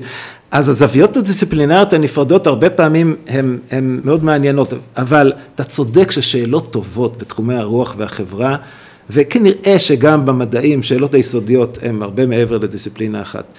אז, אז דיברנו, אם אנחנו הולכים על מאפיינים, דיברנו על פתוחה, מערערת, אנחנו הוספנו לזה תאונה, כלומר שהיא תאונה במשמעויות אה, אה, רגשיות. Mm-hmm. מוסריות, ערכיות. שוב, זה לא נכון על כל לא סוגי השאלות, אבל, אבל uh, ככל שאתה עניין. יכול כן. להכניס, זה מוסיף לזה uh, נפח. מחוברת, זה אומר שהיא מחוברת באיזשהו מקום להוויה שלנו, ל... uh, החיים שלנו, זה לא צריך להיות משהו בדיוק מהיום-יום שלי, זה טעות של מורים, אבל היא צריכה להתחבר באיזשהו מקום ל- ל- לעניין שלי, לדברים שאני חי אותם. אז, אז ו... הפרמטר הוא נגיד איזשהו מבחן אמפתיה כזה של המורה, לנסות לחשוב מנקודת מבט של נכון. הילד, נכון. האם זה יעניין אותו, האם זה רלוונטי לו, ואיך אני יכול לחבר את זה יותר. אז מושג, נכון, אז מחובר. זה אתה, משהו שלא יהיה, אוקיי, זה אנשי הדיסציפלינה, זה איזה שאלת קצה שהם חושבים, בכלל לא מחובר, מחובר אה, לעולם שלו, לילד שלו, אז אתה צריך לחשוב על שאלה שכן, לפחות ניתנת לחיבור, זה לא, אז אה, דיברנו על, אה, אה, צריך להגיע לשש, כן, צריך להיזכר, אז יש לנו אה, פתוחה ו... אה, ומערערת וטעונה ומחוברת, ויש לנו עוד שני מאפיינים. אה, אחד, המאפיין החמישי, אנחנו קראנו לו השירה, mm-hmm. ואני דווקא רוצה להתעכב טיפה עליה. השירה, אמרנו שזאת שאלה שבעצם נדרש, היא, היא, היא פותחת אופק להרבה שאלות אחרות, אוקיי? היא לא, זה לא משהו צר, זו שאלה שהיא מאוד קדושה. יש הרבה שאלות שצריך לשאול בשביל אה, אה, לענות עליה, אוקיי? כי אנחנו רצינו שהשאלה... אה, הפוריה הזאת, שתהיה בבסיס מה שקראנו קהילת חשיבה, שקהילה שלמה, שהכיתה הופכת לקהילה שהיא חושבת ביחד על השאלה הזאת, בעצם יתפצלו ממנה לשאלות חקר, שכל שאלה תבחן איזשהו היבט, ואז ביחד זה ייתן איזושהי תשובה שלמה לשאלה, ורק הקהילה, הכיתה תוכל לתת.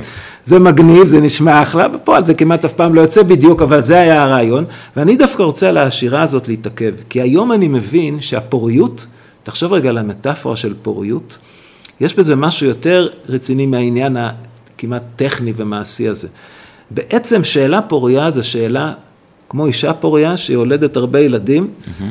שאלה פוריה היא מיילדת הרבה שאלות חדשות. זאת אומרת, זאת שאלה שהיא מערערת עוד שאלות, והשאלות האלה עוד שאלות. זאת אומרת, זה, מבחינה זאת אני חושב, ש, ש, אני חושב שזה תופס ככה את העניין של פוריה, וכמובן המאפיין השישי, שהוא חיוני בתהליכים של הוראה ולמידה, זה המעשיות. שאלה חייבת להיות מעשית, במובן שיש לך מקורות מידע ואפשרויות לתת עליה תשובה סבירה, וכל המאפיינים האלה חשובים, ולפעמים מורים באופן מפתיע דווקא הולכים עם הדברים האלה, ואת החלק של המעשים שוכחים. אוקיי, עשינו אחלה שאלה, אבל התלמיד אחרי זה אומר, אוקיי, איך אני עונה על זה? כל המקורות הם באנגלית, הוא לא יודע לקרוא באנגלית, או שזה נדרש איזה רמת ידע שאין לו אפשרות לתלמיד הזה בכיתה ה' שעושים. בקיצור, אלה המאפיינים, ואמרנו, אם אתה תלך על שאלות כאלה, שלוקח הרבה זמן לחשוב עליהן, אתה עושה סדנה, ובדרך כלל מור... המורים הולכים עם שאלות הרבה יותר בסיסיות, ללכת לשאלות באמת מערערות, ששמות סימני שאלה על דברים חשובים ושיכולים לעניין והכל, זה עבודה, זה לא בא מיידית. נכון, אני חושב שכאילו בסוף אתה מרוויח הרבה מול, אתה יודע, לפעמים התחושה של מורה זה איזושהי זירת קרב כזאת, יש לך 40 זה כל אחד עם ההפרעות שלו ולהצליח להעביר את הידע. אז באמת ההכנה הזאת מראש, גם זה קשה, זה לא בא בהתחלה להכין את השאלות, רגע, והאם היא גם אה, מסתעפת, והאם היא גם אה, אה, שאלה שהיא, איך היא תהיה רלוונטית, אבל ברגע שבאנו מוכנים, אז גם אתה בא יותר רגוע לכיתה, והחוויה הזאת ביחד משתפרת. נראה, נראה איך... תראה, בוא אני אגיד לך, אם מישהו עשה, תגידו. בוא אני אגיד לך בינינו, תשמע. זה שתבוא עם שאלה והכל, זה לא מה שיפתור לא, לך את, את, את הבעיות, יש הרבה בעיות אחרות, אבל קודם כל, אני אומר, יש הרבה דברים אחרים, אבל עצם זה שאתה מגיע עם שאלה שלך ברור מה אתה רוצה לשאול, ואתה מנסה להדביק את התלמידים, אתה עושה משהו, זה לא יפתור לך את כל הבעיות, משמעת, ואיך שולטים בכיתה והכל, אבל זה דבר מאוד מאוד, אה, אה, דבר שמאוד יכול לעזור לך, ואני אומר, זה א' ב'. זה א' ב'. אם לא תעסיק את התלמידים, הם יעסיקו אותך. זאת אומרת, אם אתה מצליח לחבר אותם לשאלה, זה מדהים, ובמיוחד, אני אומר גם לפעמים, אם לא מעניין אותם השאלה של איך אה, מילה מקבלת משמעות, זה שהם רואים מישהו כל כך נלהב משאלה, זה גם מגניב. זאת אומרת, המקום, זה, זה, לא, לא כל כך דיברנו על ביטחון פסיכולוגי בכיתה, ואיך... אה, איך אנחנו מעבירים באמת את השאלות מהמורה לתלמידים, ושאם יש לך שאלה טובה של הרבה פעמים אנחנו במשאב, באיזשהו קרב משאב של זמן, יש לי 45 דקות להספיק, מישהו שואל אותי עכשיו, אה, רגע, ממה מורכב היקום, מאור, מזה, שאלה אדירה, כאילו אפשר לדון בה, אבל אני שנייה צריך לדבר על דברים אחרים. אה, נכון, אבל אגב, אה, יש כל מיני שיטות שאתה, אם אתה רוצה לעודד שאלות, אז יש כל מיני, אפילו טקסים, כן? אם מישהו שואל שאלה טובה, גם אם אתה, אתה אומר, אני לא יכול לענות עליה עכשיו, וזה גם דבר שתלמידים צריכים לענות, שאין תמיד סיפוק מיידי, אתה יכול לעצור, זה ייקח לך 20 שניות, ולהגיד, תשמעו, זאת שאלה מעולה. ולמה זאת שאלה מעולה? כן? אתה יכול, אתה יכול להגיד, שאלה מאוד מאוד מעניינת. אתה יודע שכבר אה, אה, 200 שנה מנסים לענות עליה, ויש תשובות מאוד שונות. מאיפה הבאת את זה? איך חשבת על השאלה הזאת? תגיד, מאיפה זה הביא לך? אתה לא צריך לתקף, עכשיו תגיד, אנחנו לא יכולים להתעכב על זה. שמע, שווה היום, אתה יכול לשלוח אותו לוויקיפדיה, לך לטד או משהו כזה, ו, ו, אבל אם אתה חוגג את השאלות, בדיוק. ואתה נותן להם מקום, כמובן גם לשאלות שלך, אתה אומר, אני, אתה, אתה, אתה עובד מתוך שאלות. ואתה יכול להגיד, תשמעו חבר'ה, אתם יודעים מה? עברנו פה לשאלה אחרת, ואתה עובד כל הזמן עם השאלה. ואם אתה מעודד תלמידים לשאול, אני, אני שואל תלמידים, אני כמעט בכל עבודה לסטודנטים שלי, אני אומר, כחלק מה... אני אומר, ת, ת, תנתחו פה, וטענות, ונימוקים, ועניינים, והרבה, אני גם אומר להם, בדרך כלל, אני אומר, תשאלו שאלה אחת שהיא טובה ומעניינת בעיניכם, שהתעוררה אצלכם בעקבות המאמר ותגידו איך היא קשורה למאמר. זה קשה להם מאוד, קשה להם מאוד, אבל לפעמים אתה רואה שם, אתה בהחלט רואה שם את, ה, את העבודה, הם לא רגילים לעשות את זה. זה דורש באמת חשיבת מטה, אבל אני חושב שאם נצליח לשבור את הפרדיגמה שיש של אה, התלמידים הטובים זה התלמידים עם התשובות, זאת אומרת המורה שואל שאלה והוא מצפה שתוך שלוש שניות התלמידים הטובים ירצו אותו. אה, נשבור את הפרדיגמה, כי מי שיש לו את השאלה הטובה, דיברנו על זה שזה פעיל ודורש הרבה יותר מיומנויות. אה, בסוף האנשים הכי חכמים אה, בעולם ידעו לשאול את ה-why, what if, how ו-who can help me, או בכלל לתהות ולחשוב על אופציות אחרות. אז באמת לעודד את זה יותר בכיתה. תראה, את העניין הזה בוא נאמר ככה, א', ב', קודם כל, צריך מהפינג פונג הזה להיפטר, ותדע לך שזה מאוד קשה. כי מה שקורה, כשמלמדים הרבה פעמים מורים, ואומרים להם, אה, מסבירים להם את הפינג פונג ומראים להם, ואפשר להדגים את זה ולהראות את זה, אז אומרים, תשאלו שאלות פתוחות. עכשיו תשמע, השאלות הפתוחות, מה שקורה הרבה פעמים בשיעורים כשמורים לומדים את העניין, הם שואלים שאלות פתוחות בכאילו. נכון. זה כאילו שאלה, אבל הם כבר יודעים את התשובה שהם רוצים להגיע אליה, והם מוליכים את התלמידים לשם. עכשיו, זה לא נורא. אגב, אני הרבה פעמים שואל, כמו שאמרת, אני אומר, תשמעו חבר'ה, אני רוצה להציג לכם שאלה. יש, יש לי תשובה, אני אגיד לכם, אבל אני רוצה שאתם תחשבו עליה. בדיוק. אני רוצה שתתנסו בה, כלומר, אתה צריך להיות גם, גם לא, לא להציג אותה, אבל אתה צריך להיות מודע לעניין. ות, ואז עם תלמידים יוכלו, אני קורא לזה אגב, אני קורא ל, ל, לדבר הזה, בכמה מאמרים קראתי לזה חינוך אפיסטמי, זה אתה יודע, זה לפילוסופים. זאת אומרת, אני חושב ש... אה, אה, רבה, הרבה יותר חשוב בבית ספר ללמד על מהו ידע באופן כללי, מאשר ללמד ידע ספציפי. אני אומר שהתפיסת, שמה שאתה רוכש בבית ספר, את רוב הפריטי מידע שלמדת, 95 אחוז, יש כאלה שיגידו יותר, אתה תשכח. זאת אומרת, לטוב ולרע אתה תשכח אותם. מה אתה תזכור? אתה תזכור את התפיסת ידע. מה זה תפיסת ידע? זה אפשר, אפשר אה, אה, לדבר על זה, אבל באופן כללי תפיסת ידע זה בהגדרה, בהגדרה כפי שאני מגדיר אותה, זה למשל מה, מה המקור של ידע, איך לומדים ידע, איך מעריכים ידע, מהי ההיררכיה בתוך ידע, מה נחשב יותר מה נחשב פחות ידע וכולי וכולי. ואתה רואה שאת זה תלמידים זוכרים. למשל, את ההיררכיה, מה זה, מה יותר ידע, ומה זה ידע יותר מוסמך, למשל שמתמטיקה והדברים האלה זה יותר חשוב, הם רוכשים את זה בבית ספר, לא רק משם כמובן, בלי שאתה צריך להגיד על זה מילה.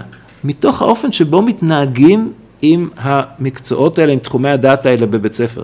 והם גם רוכשים באמצעות סוג השאלות את העניין הזה שיש תשובה אחת נכונה לכל שאלה שנמצאת בידי איזושהי סמכות. אתה לא צריך להגיד את זה, הם פשוט חווים את זה. אז מבחינה זאת, כחלק מהחינוך האפיסטמי, חינוך אפיסטמי זה חינוך של מהו ידע, אה, אם, אם תיתן, תיתן לו גם סוגים, שונות, אה, סוגים שונים של שאלה, תיתן לו להתנסות בשאלה של שאלות מסוג שונה, ולחוויה כן. איתם, עשית פה משהו גדול. אז, אז באמת היה לי את הזכות אה, להעביר ביאסה, בבית ספר למדעים ואומנויות לא מזמן, אה, גם הכשרת מורים קצרה, לדון בדברים האלה, באמת מצגת פה הייתה מולי, שאלה פוריה, זה היה טירוף מגניב לשמוע, אתה יודע, את זה שאתה ויורם הרפז ישבתם בחדר וחשבתם על זה ולראות ההשפעה עם זה. באמת הם עשו שבוע מקסים עם התלמידים איזשהו project based learning על שאלות, זאת אומרת, מטריף, אז אני אהבתי כן. ככה לראות את ה... אה, ככה בלחץ לפני ההרצאה, ואז אה, כן, להיזכר שהם ילדים בכיתה ז', אבל התרגיל הזה של להפוך מזה שאתה צריך להפיק תשובות, תשאלו כמה שיותר שאלות ותרשמו כמה שיותר, וכל שאלה שעולה היא בהתחלה לגיטימית, לשהות במרחב הפליאה אולי שדיברנו של אריסטון, עלה לי עכשיו רגע למה, הנמלים הולכים פה בטור, או מה זה הצורה הגיאומטרית שנוצרה פה מהדג הזה, לראות אנומליות ולרשום את השאלות ולחזור אליהן. זה, זה מגניב, לשהות בשאלה. יש אה, דוגמה מגניבה של, אה, אה, באמת שאלה די מוזרה, בואו ניקח שאלה אה, של מאמן אה, פוטבול, שראה שהשחקנים אחרי אימון ואחרי משחק שותים המון מים אה, וכמעט לא משתינים. אוקיי? שאלה די מוזרה, אז הוא אמר לעצמו, למה השחקנים לא משתינים יותר? אה, מהצד זה היה נשמע שאלה די מפגרת, אדון. אמ, אבל מה שהיה נחמד הוא שהה במרחב הזה של השאלה, היא עוד הציקה לו, והוא הלך ועשה את הצעד הנוסף אה, ושאל וואי, כאילו, הלך לאיזשהו פרופסור, אה, נראה לי פן סטייט זה היה שם, אמ, אמר לו שהם שותים מים, הם צריכים מלחים, זה עניין של האיזון מלחים, הם מזיעים את זה החוצה, אין, אה, אין השתנה. ואז אמרו, גם הפרופסור זה עניין אותו, אמר רגע, מה אם, what if they wouldn't drink water, they would drink something else. אה, מפה לשם הכין איזשהו תרכיז, אה, הביא את זה למאמן, המאמן אמר לו, I'm not drinking that, נתנו את זה לא לסגל הפותח. כן. לסגל המחליף, והם היו יותר טובים, הסגל המחליף. אה, מפה לשם זה חברה של 20 מיליארד דולר, גייטורייד. מה שנקרא, לא יודע אם הסיפור נכון, אבל אחלה סיפור. אחלה סיפור, אז זה באמת ספר מגניב של וורן ברגר על Beautiful Question. אמ, ובכלל מקומות ש, שאנחנו שוהים ב, ב... גם פליאה שדיברנו עליו, גם איזושהי סקרנות ושיתוף פעולה, גם עם הפולורויד יש איזו אגדה כזאת שהבת של המפתח שצילם אותה בחופשה ואמרה לו, תראה את התמונה, היא אמרה, אי אפשר, שנייה, צריך לפתח, 36 פילים, מי שזוכר, חלק מהשאומרים. אנחנו עוד זוכרים, כן. בדיוק. אז היא אמרה לו, למה לא, למה אי אפשר? והוא שאל בזה, רגע, אז אני צריך להכניס את ה... כל החדר חושך וכל הכימיקלים מתוך המצלמה. אה, שבר את הראש, ובאמת האו, אה, ובסוף המצלמת פולורויד, אז המקומות של השאלות שהן באמת אולי מערערות, רגע, למה זה ככה? שהרבה פעמים לא נלך אליהם, כי אתה נשמע טיפש כאילו לפעמים. למה, למה באים לכל אה, שיעור עם תיק, למה תלמידים עם תיק? דיברנו בפרק עם רועי נכון. בנדור על שיטת ההחסרה, נכון, אמרו מה, מה, מה הם מוציאים את זה, ו... אז אי אפשר שכל הזמן הם לא יהיו, אבל נולד מזה יום ללא תיק. אה, ובאמת לאתגר את עצמנו ולשאול אה, את השאלות. אז אני רוצה רק על זה להגיד שני דברים. א', הדגש שאתה אומר, אסף, על השהייה הוא ממש ממש חשוב. זאת אומרת, להרגיל, מה שנקרא להכניס את זה במודע. עכשיו, אני עושה את זה תמיד, אוקיי? זה, זה, זה חלק מהשגרה אצלי, זה לא תמיד עובד, אבל אני אומר, עכשיו שתי דקות אני מודד. אגב, לא צריך לזה חצי שעה. שאלות כאלה אתה יכול דקה או שתיים, אם עכשיו אף אחד לא אומר, אף אחד לא מרים יד, כל אחד חושב, יש לזה הרבה יתרונות, כי קודם כל, ש... אם אתה לא נותן את הזמן הזה, אז ישר מי שחושב מהר, עולה, אני למשל מאנשים שחושבים נורא לאט, אין לו אפשרות בכלל לחשוב, כי ישר מישהו אחר, אז אתה אומר, קודם כל שתי דקות שקט. המצב הזה של שקט, בוא נשהה עם זה. ובכלל השהייה הזאת יכולה להיות כמובן הרבה יותר משתי דקות, זה חוויה קיומית שהיום, בימינו, עם המיידיות, היא מאוימת. וזאת חוויה שיש לה הרבה הרבה אה, השלכות אחרות. אז אני ממש רוצה להדגיש את העניין הזה שאמרת של שהייה, ששאלה טובה היא מחייבת אותנו לשהייה, ולפעמים זה יכול להיות חצי חיים, שאנחנו... כן. ו, ושאלות ממש טובות שהעסיקו אותנו, אנחנו לא ישנים בלילה, הם באמת לא ישנים. אז זה דבר אחד. אבל נקודה שנייה היא, היא, היא שצריך גם לא להיות יותר מדי רומנטי מן השאלה. כמו שאמרתי, בהתחלה, על מנת לשאול שאלה אתה צריך לדעת המון ידע רלוונטי להקשר שאליו שואלים. וכאשר אתה אומר לתלמידים, טוב חבר'ה תשאלו שאלות, ברוב המקרים לא ישאלו אף שאלה, לא כי הם לא רוצים, אלא כי אין להם מספיק ידע על מנת לשאול שאלה. ומתי אנחנו שואלים שאלה? כמו שאמרת ככה, כמעט כבדרך אגב, הרבה פעמים אנחנו שואלים מתי שאלה, מה, מה זה הפליאה הזאת, כאשר משהו לא מסתדר לנו. נחזור לדיואי ול, ולפיאז'ה. משהו שמה לא מסתדר, יש לנו איזה דיסוננס, איזה ציפייה שלנו לא, לא מתמלאת. אנחנו רגילים לכך שכיסא יש לו אה, ארבע רגליים, פתאום יש פה כיסא עם שש, או עם, או עם, עם רגל אחת. למה יש לו רגל אחת? זאת אומרת, עכשיו, על, על מנת שיהיה לנו את הדיסוננס, אתה צריך הרבה ציפיות אחרות מוקדמות. לכן, צריך גם לדעת מתי לשאול את השאלות. זאת אומרת, שאלות כדאי לשאול אחרי שכבר שהו בנושא, חשבו עליו. או שזה נושא שאתה יודע שהם לגמרי, שהם לגמרי חיים בתוכו, אבל לבוא לנושא חדש ולהגיד, טוב חבר'ה, עכשיו תשאלו שאלות, אז יכול להיות שכמה, שבאמת יש להם יותר ידע, או הם מאוד מאוד יצירתיים וזה ישאלו, אבל הרוב לא, לא יוכלו לשאול. וה... מה שהפילוסופים אוהבים לקרוא הדיאלקטיקה הזאת בין ידיעה ואי ידיעה, האינטראקציה הזאת, היא מאוד מאוד חשובה, ולכן צריך, אסור, אסור לנו להגיע לרומנטיקה שאז היא, היא יוצרת תחושה לא טובה. אתה אומר, תשאלו שאלות, הם לא שואלים, כן. להם זה נותן תחושה של איזה אפסים אנחנו לא מסוגלים לשאול שאלה. המורה נורא מאוכזב, כי הוא לא מבין מה זאת שאלה, על מנת להכניס את ההיעדר הזה. את המשהו הזה שאתה צריך הרבה ידע מסביב. לכן זה עניין שחשוב מאוד גם אותו לסגור. אני, אני חושב ש... א', להתנסות במרחב הזה הוא מעניין, אה, ומקסימום אה, נופתע אחרת, אבל כן, צריך איזושהי הבנה של, של ידע, דיברנו גם על כאילו אם הידע הוא אבסליט, בעולם שהכל בגוגל ואתה יכול לבדוק בוויקיפדיה, ובאמת המסקנה והחשיבה הייתה שלא, אתה צריך להחזיק בידע שלך בדיוק על דוי ועל פיאז'ה כדי שנדבר על שאלות, גם אם יש את זה בידע, אה, כדי להפיק שאלות חדשות ולעשות סינתזה ו- וחיבורים. אבל אה, אני חושב שבשלב יחסית מוקדם, אם אה, נעז לבוא עם שאלה אותנטית או לקחת שאלה של מישהו מהתלמידים, ו- ולשהות בה, גם אם זה ליד השאלה שאנחנו אה, חשבנו עליה, זה מדהים. ואם, לא יודע מה, שאלת ה... אה, האם לדון, ב... בית המשפט צריך לדון בעניינים תיאורטיים. אוקיי, שאלה מטורפת שאנחנו לא, כנראה לא ברמת בית ספר הם ידעו לשאול שאלות על זה, אבל נראה איפה זה מגיע, לתת איזשהו הסבר של מה פני הדברים, כמובן, כאילו, אני מוסיף בשאלות שאנחנו מראים אז בהירות, אה, היקף והוגנות, זאת אומרת להסביר את שני הצדדים לפעמים אם אנחנו עושים איזשהו משהו פתוח שהוא גם סוציולוגי או, או טעון, רגיש.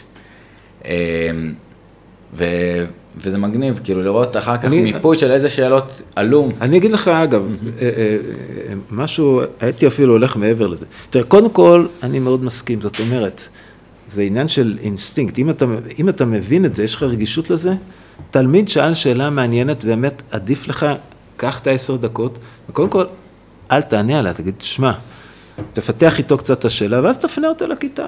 תגידו, חבר'ה, מה, מה, מה דעתכם על העניין הזה? כלומר, זה עניין שהוא, יש לו ערך חינוכי במובן הרחב, שהרבה מעבר לזה. אבל הנקודה שרציתי גם להדגיש, זה שאחד היתרונות דווקא של בית ספר לעומת אוניברסיטה ודיסציפלינה בהקשר האקדמי, ששם אתה יכול להרשות לעצמך, והרבה פעמים הילדים הולכים לזה לשאלות הכי בסיסיות, הכי יסודיות, שאתה באוניברסיטה לא תשאל, כי זאת, זה, זה כל כך, אה, אה, מה, מי, מי יענה על זה, כן? ו, ודווקא כאן, ילדים הרבה פעמים, דווקא, כלומר, אמרנו, ידע חיוני בשביל לשאול שאלות הרבה פעמים מעניינות, מתוחכמות, אבל לפעמים דווקא היעדר ידע, נכון, מאפשר לך לשאול את השאלות הכי תמימות, ודווקא בבית ספר לך עליהם. למשל, אני, אני אומר שאלות, אני אומר, אם בית ספר אם היה תלוי בי, אני הייתי הולך לשאלות, והייתי מקדיש להם שנה ויותר, מדוע יש מלחמות? מישהו שואל את השאלה הזאת, מדוע יש מלחמות? כאילו זה, זה, זה חלק מהעניין. אז יש לנו כמובן תשובות, פרויד ייתן את התשובה שלו, אבל מדוע יש מלחמות? אני הייתי רוצה שהם יחשבו על זה. ו- והייתי, ואז הייתי הולך לאט לאט, זה כמובן תלוי בגיל, לגישות שונות, לפרספקטיבות שונות, וכמובן מה אפשר, מה אפשר לעשות את זה ומה נעשה. רעב, כל מיני, כל מיני דברים בסיסיים. למה, למה בני אדם, אתה יודע, כל מיני דברים הכי בסיסיים, ואני חושב שדווקא כאן ילדים, כולל צעירים שבהם, ברגע שאתה משחרר את השסתום, ואתה אומר, תשמע, זה הלב, זה המשחק שלנו, זה המשחק. פה, אחר כך יש לנו חיים שלמים לחשוב על, ה, לחשוב על התשובות, כן. וכמובן גם, גם בבית ספר. אה, זה, זה דבר גדול, והלוואי שיעשו את זה יותר. כן, אני חושב שגם המקום ש, שהוא קצת מציע, זאת אומרת, מדוע יש מלחמות, אה, דיברת על שאלה שהיא שאלה אה, ישימה. מעשית. מעשית. כן. זאת אומרת, ימצאו את הדיסציפלינות שבהן גם הם יותר משתכנעים בידע. יש את הרמות ידע, ואני אומר, אוקיי, אלו תשובות שמשכנעות אותי, אז ילד שילך לכיוון עכשיו של הגיאופוליטיקה והמשבר האקלים בעצם, זזו אה, כפרים בסוריה, שזה ימוטט את השלטון, שאלות שלא חושבים עליהן, ומדהים, והילד השני ילך מהכיוון של פסיכולוגיה. בכיוון של קהילת חשיבה, נגיד זאת הייתה השאלה, מדוע יש מלחמות, אז כל אחד, נגיד כל צוות יבחר שאלה ספציפית שקשורה בשאלה הזאת ויבחן אותה, זה יכול להיות מדיסציפלינה מסוימת, זה יכול להיות בהקשר מסוים, זה יכול להיות בתקופה היסטורית, ומתי הם יבחרו. פה כמובן אתה יכול להכניס פה מרכיב של בחירה, ואגב, יש אה, הוגה בשם איגן, ש... אה, הוא, הוא לא חי בהונגריה, כן, כן? איגן, הוא, איגן הוא דווקא חי בקנדה, הוא כבר מאוד מבוגר, שהוא פיתח תפיסה שאני לא יודע כמה היא מעשית, אבל היא, היא מאוד מגניבה, הוא קרא לזה אה, serious learning, זאת למידה רצינית, או Deep Learning, אני לא זוכר בדיוק את השם שהוא נתן לזה, והוא מתחיל אותה בכיתה א', והוא אומר, כל ילד שיבחר לעצמו שאלה אחת שהכי מרתקת אותו, ושיחקור אותה כל בית ספר, עד סוף בית ספר, עד י"ב, שיהיה מומחה. ויהיה שעתיים, שלוש בשבוע שהיא לשאלה הזאת. זה יכול להיות מכל תחום. ו- ו- ואז הוא הולך ומעמיק בה. וכמובן, אתה יודע, לפי הסיפורים, וזה, וזה, והלך והפך למומחה. צריך לדעת שחינוך מלא במיתולוגיות וצ'יזבטים, שעובדים יפה אולי בכיתה אחת ואחר כך לא עובדים בעשר כיתות והכל, אבל אני אומר, מה בדיוק ואיך עושים את זה כשמגיעים לפרקטיקה זה מאוד מאוד מסובך. אבל הרעיון לתת, ל, לתת לילד כחלק מהלמידה שלו, ללכת עם שאלה שבאמת מעניינת אותו, וחשובה לו, ואגב, אם היא מפסיקה לעניין אותו, הוא יכול לעבור לשאלה אחרת, ולתת לו את הזמן ואת העזרה, אני חושב שזה רעיון מעולה, ו, ו, אה, וזה גם דברים שהם, שהם בסופו של דבר ישימים, רק צריך כן. ללכת עליהם. אפילו באמת המאבק היומיומי הזה שילד חוזר מבית ספר ושואלים אותו איך, אה, איך היה ומה עשיתם, ומהר מאוד זה הופך לחקירה ודי, די, אתם חופרים. אתה מכיר את הסיפור הזה? עם השאלה... עם פיינמן? כן, בדיוק. לא, יש את הסיפור, אתה יודע, שפיינמן, שהוא פיזיקאי מאוד ידוע, קיבל פרס נובל, אז שאלו אותו, איך הפכת לכזה פיזיקאי וחוקר ומדען דגול? אז כמובן הכל, איך אומרים, אה, הכל בזכות אימא. אז הוא אומר, אימא שלי, כל יום שהייתי חוזר מבית ספר, הייתה שואלת אותי, איזה שאלה מעניינת שאלת היום בכיתה? אז אני קראתי את, את אה, פיינמן, אמרתי, אני אעשה מה לילדים. Mm-hmm. אתה יודע, אחד מהם אתה מכיר. כן. הגיע מבית ספר, הבחור אמרתי לו, נו, תגיד, איזה שאלה מעניינת שאלת היום בכיתה? הוא הסתכל עליי, אמר לי, תגיד לי, אתה צוחק, אתה צוחק עליי, עזוב אותי מאמא שלך, ובזה נגמר הפרקטיקה הזאת. אז כל מיני דברים כאלה, אתה יודע, שעובדים יפה, לא תמיד עובדים ב... בהקשרים אחרים, אבל הסיפור הוא אחלה. אז, אז אני אתן לך איזה סגירת מעגל דווקא okay. אוקיי. יפה על עמית. אה, עמית, אה, כמובן באמת למד איתי אה, בתיכון, אחרי הרבה שנים, הגעתי לאוניברסיטה. עמית הבן שלי, נכון, כן. בדיוק. אתה רואה, יום ראשון, שבוע ראשון באוניברסיטה, מפוחד, רואה כל פעם פרצופים מוכרים, מה אתה לומד, מה אתה לומד, שיחה רגילה. אז עמית באמת, אני התחלתי שנה ראשונה פילוסופיה כלכלה, אחר כך עברתי לפסיכולוגיה. באמת אמר לי שהוא מתרגל בפילוסופיה, כי את הבגרות שלו הוא עשה תוך כדי התיכון, אז, אז באמת מהכיוון הזה, באמת שיאמם אותו אולי היה שאלות, אבל שתדע שזה כן עבד. הוא אמר לי, אה, תראה, ואבא שלי חוקר חינוך ועניינים, והוא שאל, ואמרתי לו, משעמם לי בבית ספר, והוא אמר לי, תראה, מעניין לראות איזה שאלות אה, שואלים. אה, והוא באמת רשם ככה במשך כמה חודשים, איזה שאלות עלו בכיתה, נורא מעניין בא. כן? לדבר איתו על זה, אבל... איזה שאלות מה, המורים שואלים? המורים, התלמידים, והאמת, נורא מעניין. אני באמת... לאחרונה כן, התעסקתי בזה, אז, לא אז נגיע, בדיוק. אתה רואה, אז פיינמן הזה נתן קצת בסוף. אז הוא בדק איזה שאלות, טוב, יפה. אז מגניב, אז וואו, טוב, אה, לא הגענו למלא דברים אה, שרציתי לדבר באמת. כן, זהו, אה, עבר, עבר, ניתן עוד קצת, ניתן עוד קצת. זמננו עבר, אוקיי. סרסון, חייזרים מגיעים לבית ספר, וטקסונומיה של בלום, שכבר כמה פרקים אנחנו מנסים לדבר עליה ולא הגענו.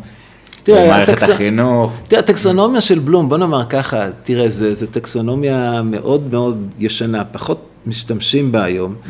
אנחנו במקום, במקום קצת אחר, למרות שעל פניו היא, היא, היא אתה יודע, אפשר, היא, היא שימושית במובן מסוים. אז בוא ניתן אבל... בכמה מילים, זאת אומרת, ההבנה שלי שאני נתקלתי בוא, בזה, כן, בוא, בוא אמרתי, תגיד. מגניב, איזושהי רמת הבניה שונה של, אה, של ידע, אה, של איכות של תשובות, של איכות של שאלות. אה, אם השאלה היא בשליפה, זאת אומרת זיהוי של תשובה, מאוד מאוד קל, קוגניטיבית, אנחנו רואים, אמרתי לך עכשיו, כלב, סולם, חתול. איזה מהמילים הבאים אה, נאמר קודם? חתול, אה, צלחת או שולחן. אתה צריך לסמן. בסדר, רמה מאוד מאוד בסיסית. אה, אחרי כן מגיעים לרמת אה, הבנה, עוד מעט נדבר על כאלה השונים, סינתזה, אנליזה, אה, יכולת להשוות בין גורמים ובעצם רמת המורכבות. אז זה ככה, אותי שלח לבאמת עוד כלי שאפשר לבחון על שאלות. אה, תן קצת אה, באמת לא, מה זה באמת. לא, לא, זה עניין של מה זה באמת. תשמע, בוא אני אגיד לך סוד. כן. כן. אני אף פעם לא קראתי את הטקסונומיה של בלום, ומעטים קראו אותה ברצינות. זה ספר, ובכלל זה היה אמור להיות שלושה כרכים, יש כרך אחד, באיזשהו מקום מצאתי את זה, לא היה לי כוח לקרוא את זה. אבל כולם מכירים, ואגב, כנראה שזו טקסונומיה מאוד חכמה, ובלום האיש מאוד מאוד חכם, אבל בואו נאמר ככה, הבעיה עם הטקסונומיה הטקסונומיה עושה הבחנה, טקסונומיה זה, למי שלא יודע, זה פשוט איזשהו סוג, איזשהו מיון שיטתי של, אה, של משהו, במקרה כן, הזה... כן, למשל בעולם החיות, אה, כן, אה. משפחה, תת. כן. היתרון, אז מה הבלום, למעשה, למה הוא נתן את הטקסונומיה? הטקסונומיה הפרידה בין רמות שונות של...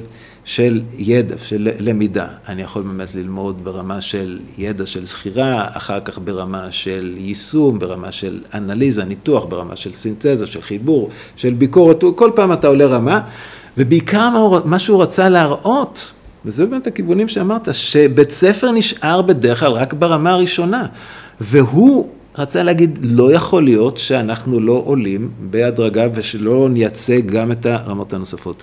אז בעיקרון, קשה להתווכח עם זה, זה נכון והכל, אבל המקום שמתחילות פה, מתחילות פה בעיות, יש הרבה מקומות, אפשר לעשות גם הרבה, יש ויכוח לגבי האם יש פה משהו שדבר בנוי על דבר. Mm-hmm. בעיקר צריך פה לשאול, האם יש רבים שמבינים את הטקסונומיה של בלום כמשהו היררכי.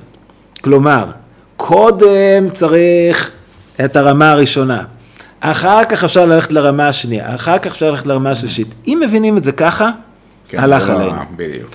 הכיוון שאנחנו מדברים עליו היום, אה, ב- ב- בכיוון שאני עוסק בו הרבה של הוראה להבנה, הוא שבכל רמה שהיא, אתה, אתה יכול לשלב את, אם, אם נדבר במושגים של הטקסונומיה של בלום, את כל הרמות בעת ובעונה אחת, וזה, ורמה אחת תורמת לשנייה. כלומר, אם אני רוצה שהוא אפילו יגיע ל, ל, ל, לרמה הראשונה של לזכור ידע ולהשתמש בו, אם אני רק אתן לו לשנן אותו ואמשיך עם השאלות הבית ספריות והמבחן, הדבר האחד אני, שאני מבטיח זה שהוא לא יזכור אותו. נכון.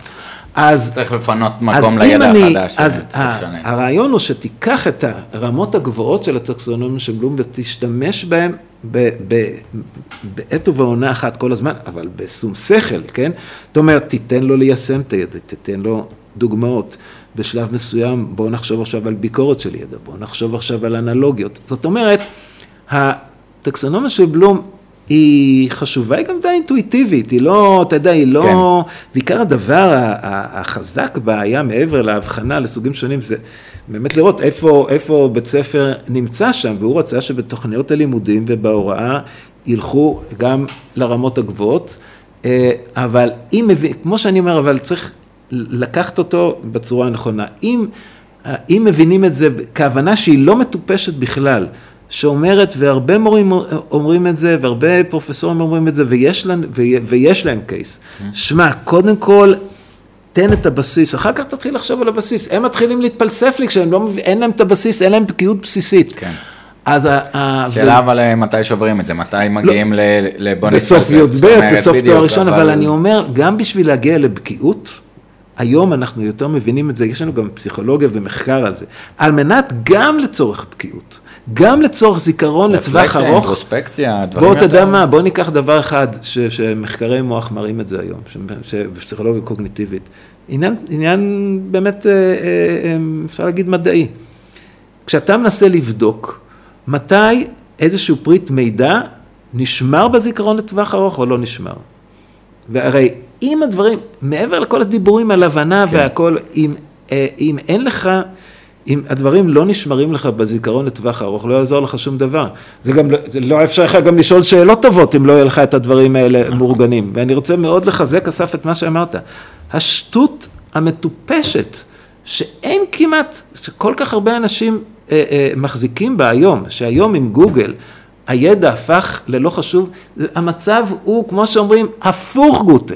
בעולם הידע אין דבר יותר חשוב מהידע שאני מחזיק אצלי. כמובן שגוגל עוזר לי לפריטים, לפריטים האלה, אבל על מנת להבין כל דבר, ככל שיש לי יותר ידע מאורגן בתוך התודעה שלי, ככה אני אוכל לשאול את השאלה הנכונה לגוגל ולדעת לעשות עם זה משהו. בקיצור, כלי ההבנה מספר אחד. של עצמי ושל העולם זה הידע המאורגן שיש לי. זה צריך להבין את זה, זה הטעות שאנחנו עושים היום עם, ה, עם זה שידע לא חשוב, זה פשוט טעות שאין לה שום ביסוס שהוא. אבל, אז זה, זה רציתי אה, אה, לחדד.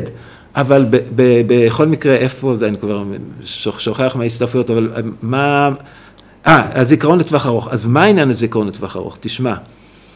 אם אתה רוצה שמשהו יישמר לך ברמת בקיאות, אז מתי דברים נשמרים בזיכרון לטווח ארוך? אנחנו גם יודעים מההתרשמות שלנו וגם מחקרית. יש לפחות שני גורמים שמשפיעים. יש הרבה מקרים שנשמרים דברים, אתה לא יודע למה. כן. או שיש לך חוויה רגשית חזקה שקשורה ב, ב, בידע הזה, באירוע הזה, שלילית, חיובית או אסתטית, שמע, ראית מראה יפה, ראית נחקק, פה איזה, כן. איזה ואדי. ואם לקחת ככה כמה חומרים טובים בכלל, זהו, זה נשמר לך לחיים, כן? הנשגב אתה... של קאנט, בדיוק. מבסוט. בדיוק. אז אתה, אז, אז חוויות מהסוג האלה נשמרות, כן. או כמובן חוויה טראומטית, או חוויה מאוד מאוד משמחת. אבל אפשרות אחרת היא, שכאשר אתה עוסק באותו הדבר מכיוונים שונים ולאורך זמן, אז ככל הנראה אבולוציונית, המוח שלנו אומר, תשמע, אם זה בא לי מכל מיני כיוונים, כנראה זה חשוב, נאחסן אותו. כן. ולכן אם אני רוצה, ברמת בקיאות, אם אני רוצה, אני צריך לשאול את עצמי, מה הכי חשוב לי? שאותו יזכרו. ועליו לעשות, ועליו לחשוב מכל מיני כיוונים ולהתמקד בו וליישם אותו ולהדגים אותו ולבקר אותו ולכן אפילו לצורכי זיכרון אם אתה רק עושה רשימות כאלה ועובר עליהן קצת אתה לא תזכור כלום ולכן העניין הזה של השילוב של, ש... של הרמות הגבוהות בטקסונומיה של בלום בשכל, כן, בהתאמה למצב התלמידים והכל, כל הזמן הוא חיוני גם להגיע לרמות הגבוהות, אבל גם להגיע לרמות הבסיסיות, קודם כל שנזכור את הידע. כן. אני, אני חושב, אפרופו עם פיינמן שדיברנו, אני מאוד מתחבר לשיטה שלו. אה, אני חושב שהדרך הכי חזקה לזכור דברים ושהם באמת נכנסים, אפרופו הפיכה לאיזשהו ידע אה, סמנטי אה, עם משמעות, לקשור את זה לדברים שלך, זה ללמד. זוכר מה, מה, מהתואר שלי, מבחנים שלמדתי בקבוצה וככה יכולתי ללמד, אה, אני זוכר עד היום, וזה הכי כיף. זה לגמרי, ו- וכשאתה שואל, מתי באמת אנשים, אנשים זוכים ומפנימים ידע וגם יכולים להשתמש בו, להפעיל אותו באופן mm-hmm. נאות בהקשרים אחרים, שזה המקום שאנחנו נתקעים בו, בידע הבית ספרי, אנחנו לא מפעילים אותו. אה, בדרך כלל פשוט הוא ידע מת, הוא נקרא ידע אינרטי, אז זה או שאתה חוקר באמצעותו, מחקר הוא תהליך כזה שאתה משתמש בו, או שאתה מלמד אותו, ותראה שבעצם ללמד ולחקור, מה משותף להם?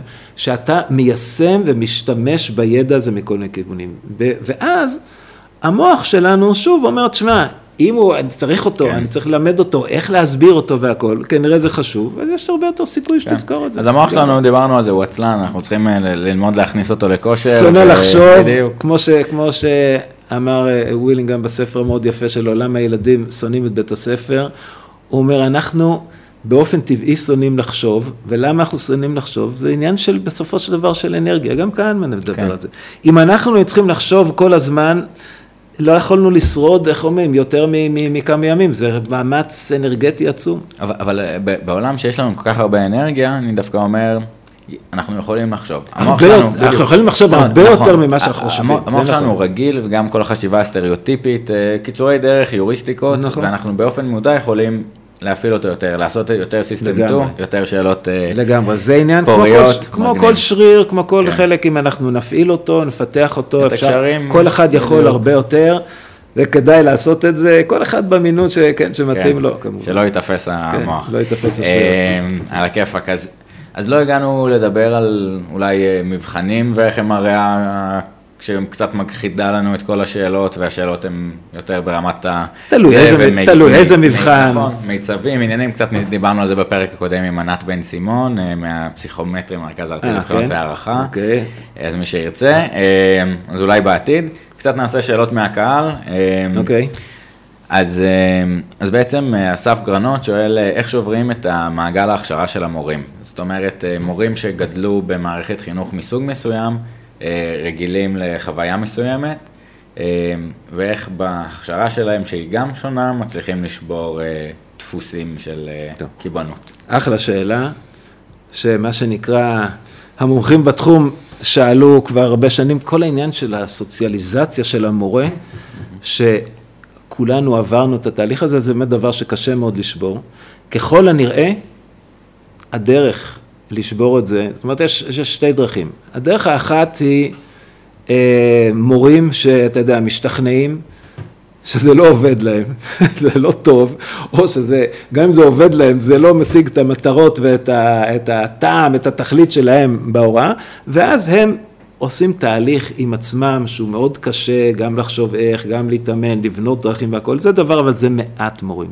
אם רוצים לשבור את זה, ככל הנראה הדרך היא לעשות איזשהו מצב של מה שנקרא מודלינג באנגלית, mm-hmm. אין לזה בדיוק תרגום לעברית, כלומר שהמורים יעברו לאורך הזמן בהכשרה התנסות ממשית בדרכי הוראה ולמידה שלפחות דומות לדרכים שאנחנו היינו רוצים שהם ילמדו. אנחנו לא עושים את זה בגדול, אנחנו לא כל כך יודעים איך לעשות את זה, ופה ושם יש. והבעיה היא שחלק גדול מהדרכים שאנחנו מכירים היום והן נורא אופנתיות, בספק, בספק רב הן שוות הרבה, הן נורא טרנדיות, למשל problem based, או, או סליחה, project based, כל ה-PBL. הרבה פעמים ה-PBL הזה נופל בדיוק לאותן הבעיות של דרכי ההוראה האחרות, והעניין הוא לא כל כך השיטה, העניין הוא להבין את העקרונות, לשאול את עצמנו מה אנחנו רוצים ולהבין איך אנחנו עושים את זה אחרת, ואם אנחנו הולכים לשאלות איך להגיע למצב ששואלים שאלות מעניינות, עוסקים בהן מעניין, נותנים לתלמידים, זה יכול לעשות בכל מיני צורות, וצריך ככל שהם יעשו את זה יותר באופן פעיל בהכשרה, כך יש הרבה יותר סיכוי שהם יעשו את זה בבית ספר.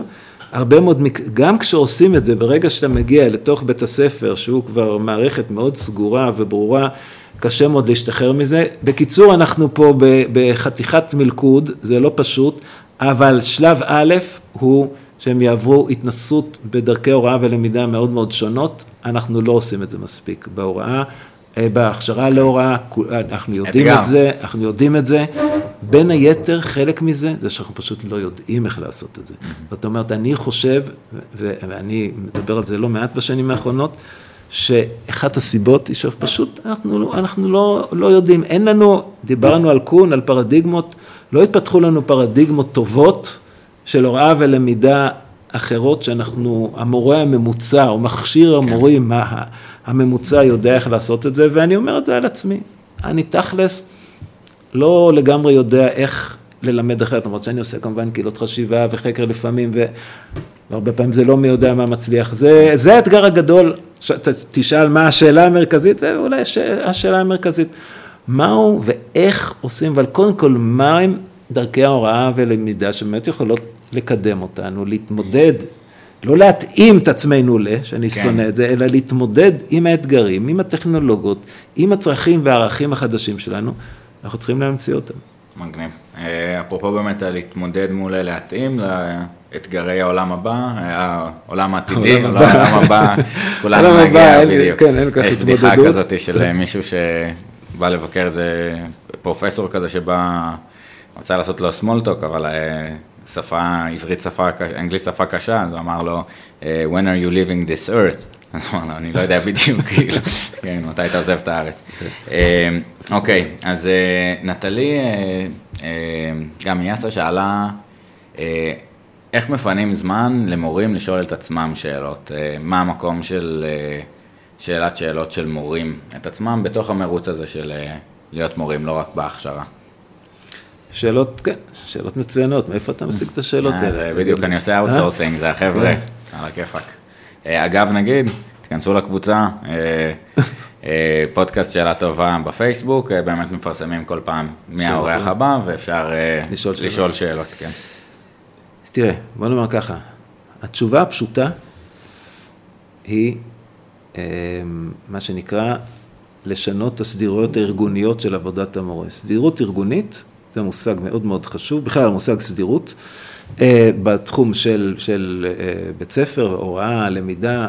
אה, סדירות ארגונית זה בעצם דפוס ארגוני שחוזר על עצמו, הוא הופך לחלק מה, מהמוסד, הוא ממוסד במערכת. למשל, החלוקה למערכת שעות שלומדים שלושת רבעי שעה תחום אחד, אחרי זה שלושת רבעי חמש דקות הפסקה, זה סדירות ארגונית מרכזית של נגיד מערכת השעות והאופן שבו תוכנית הלימודים נפרסת על פני השבוע בבית ספר. אגב, סדירות ארגונית הרבה פעמים, רק תן לי אותה, סגר, סגרתי בסטה, אוקיי? אין, אין כמעט מה לעשות בתוכה. אז התשובה הראשונה היא לבנות סדירות ארגוניות כאלה שחלק מעבודת המורה היא שהוא יושב וחושב עם עוד מורים ונפגש ומדבר על הדברים האלה, יש בתי ספר שעושים את זה. בעיקרון, הכיוון של הרפורמות של המורים, של אופק חדש ועוז התמורה, שיהיו שעות שאתה יושב בבית ספר, שעות שהייה מיועדות לזה. בתכלס זה לא כל כך לא קורה. שעות, לא, בדיוק, כי אתה, כן. כי אתה מתמלא, ו, אבל, ב, ב, אז התשובה הראשונה היא, שאתה צריך לייצר לזה את הזמן, כלומר מורים יש מקומות, למשל, בית ספר ידוע בארצות הברית, שהרבה פעמים ככה מזכירים אותו בארץ, הייטק היי, שגם אני וגם אשתי ביקרנו בו, ושם כל בוקר, כל בוקר, מורים לפני שהתלמידים מגיעים, יושבים ביחד וחושבים, מה אנחנו נלמד היום, איך נלמד את זה, ודברים מהסוג הזה. אז זו התשובה הראשונה, אבל שינוי של סדירות ארגונית, שהוא קריטי, הוא לא מספיק. מורים גם צריכים להתחיל לתפוס את עצמם בצורה, גם לעשות איזשהו שינוי תודעתי עם עצמם, שוב, אני אומר מורים, כן. חלק גדול מהם עושים את זה, אבל אני אומר, ולהגיד, שמע, זה לא מספיק שאני רק אדע ואעשה מה שאני רגיל, אם אני לא אשאל את עצמי שאלות חדשות, ולא אתגר את עצמי, אני בסופו של דבר אהיה מורה פחות טוב, אני גם פחות אעניין את עצמי ואשעמם את עצמי, אז צריך פה תהליך משולב של... שינוי תודעתי ועבודה כזאת ולהבין למה ולנסות לפתות את המורים ושינוי של סדירויות. זה אפשרי, זה ממש לא משהו שהוא בשמיים והוא גם נעשה במקומות מסוימים, גם בישראל. יאללה, אז שנרבה גם לשאול את עצמנו. אה, שאלה אחרונה וחצי אה, של דניאל לביא, אה, מחולקת לכמה. דיברנו אולי קודם על פוקו ומאבקי הכוח ומהו חינוך, אז אנשים שונים נותנים את הדעה שלהם, לפעמים יותר מהמערכת הפוליטית, הכלכלית, אז אולי זו שאלה קצת מהתחום הזה. אה, מה דעתך על שכר דיפרנציאלי שניתן לפי הערך שהמורה מייצר? אה, א', האם ניתן אה, למדוד ערך שאינו מוטה ציונים? וב', האם בקרב המורים שהוא מכשיר, נראה שמדובר באנשים שהגיעו ממניעי שליחות, או כאלה שלא היה להם אופציות הרבה יותר טובות? טוב, קודם כל יש הרבה שאלות, ככה, כן. ככה על, סוף ה... על סוף הפודקאסט, אלה, אלה שאלות שנידונות הרבה כן. מאוד, העניין של השכר הדיפרנציאלי, אה, ערך. אני אגיד זה מאוד בקיצור, כי באמת זה, זה, כן. זה עניין שהוא, שהוא דורש אה, אה, הבהרה הרבה יותר רצינית. בגדול, יש ניסיונות, זה מחולק לשתיים. קודם כל, השאלה אם בכלל אפשר למדוד ערך מוסף של מורה. כשמדברים על ערך מוסף, אפקטיביות של מורה, אז הכוונה, זה, זה מאוד מאוד מאוד מסובך. כן, כי, בסוף... אה, כי, אתה, כי המורה ביאסה והמורה בליאדה, עם התלמידים שיש לו, ברור, לא משנה איזה מורה, הוא יגיע להישגים כנראה הרבה יותר גבוהים התלמידים האלה, מאשר מורה בבתי ספר עם תלמידים שמראש, נגיד, היכולות שלהם והמוטיבציות שלהם הרבה יותר, הרבה יותר נמוכות. אז מה שבודקים, זה כאשר לוקחים תלמידים, נגיד, מאותו הרקע סוציו-אקונומי ויכולות והכול, ואז לוקחים מורה ושני מורים ובודקים האם המורה נותן איזשהו אקסטרה למה שהיה צפוי עם אותם תלמידים. זה חתיכת חישוב כן, סטטיסטי מסובך, ומה אתה רואה? אז קודם כל רואים, וזה נחקר הרבה בארצות הברית, הם מתים על המחקרים האלה, כי הם חושבים, זה החלק השני של התשובה, כי הם חושבים שאם נצליח לעשות את זה וניתן תגמול על העניין הזה, זה ישפר משהו. אז כמובן שזה לא משפר כלום, אבל אני אומר, לפני שאנחנו מגיעים לעניין הזה, מה אתה רואה? אתה רואה שאותו המורה, באותו הבית ספר, יכול בשנה אחת. שיהיה ככה בשנה אחת אחרת. בקיצור, זה, זה מה זה מסובך ולא, ו, ואפשר להשתכלל בו, אבל אני אומר, גם אם פיצחנו את זה, החש... המחשבה שתגמול הוא זה שעושה את העבודה, היא מפספסת בגדול. מדוע? ושוב, זה נושא, זאת שאלה מורכבת, והיא לוקחת אותנו להרבה מקומות מעניינים. דרכן של שאלות טובות, אה, אבל בגדול אני רק אומר כך, כל המחקרים מראים שעיקר ה... מה שמניע מורים בסופו של דבר להיות מורים טובים ומחויבים זה לא מוטיבציה חיצונית אלא פנימית. שורה של מחקרים בעשורים האחרונים מראים את זה מכל תחום, לא רק בהוראה. כלומר, אנחנו יודעים שאם אתה תיתן למורה עוד אם תיתן לו שכר מאוד נמוך, הוא מעבר לזה שהוא לא יכול להתקיים מזה, זה גם פוגע בו, זה מעליב אותו. אז כמובן ששכר יותר גבוה עוזר. ברגע שעברת סף מסוים, תוספת של העוד שכר לא עושה כלום. כן, כמו מדע עושר. כמו מדע, כן, אותו, לגמרי אותו דבר. ומה שעושה את הטריק, מה שעושה את העבודה, זה כמובן תגמול באיזשהו מקום יכול לעזור, בעיקר התחושה שרואים אותי, מעריכים אותי, זה כן, זה הרבה, אז נכון. אז זה נתפס, ואם יש לו מוטיבציה פנימית, כלומר, מה זה מוטיבציה פנימית? שהוא נהנה מזה, ושזה חשוב לו, זה מתחבר לתכליות לרבדים העמוקים של הזהות שלו, בסופו של דבר לשאלות הכי בסיסיות. למה אני חי פה? מה הטעם? אם העבודה בחינוך מצליחה, בהוראה מצליחה להתחבר לשם, המורה מצליח לחבר את זה, זה יותר טוב גם מ-100 אלף שקל שתשלם לו לחודש. כן. ואנחנו, וזה אני אומר לא על סמך איזה פנטזיה רומנטית, אלא פשוט על סמך מחקרים. דן אריאלי נכון, ודסי וריין, ואפשר להתחיל לזרוק פה מלא שמות. נכון, זה גם עבודה כל כך קשה, זה סתם אה, ניסוי הזה של אה, אם אתה נותן אפשרות לשלם קנס במקום נכון. לקחת את הילד לא מהגן. זה, לא זה מה שיעשה את השינוי בגדול. אני אגיד שמבחינתי, גם יש את העניין של א', you change it by measuring it, זאת אומרת, אה, כל כך הרבה מבחנים, אתה רוצה לייצר אה, y, זאת אומרת, למידה משמעותית, יכולת להתמודד עם בעיות, אה, תמורה אישית, גדילה, ואתה מודד את זה במבחנים בצורה נורא נורא מסוימת, זה אחד.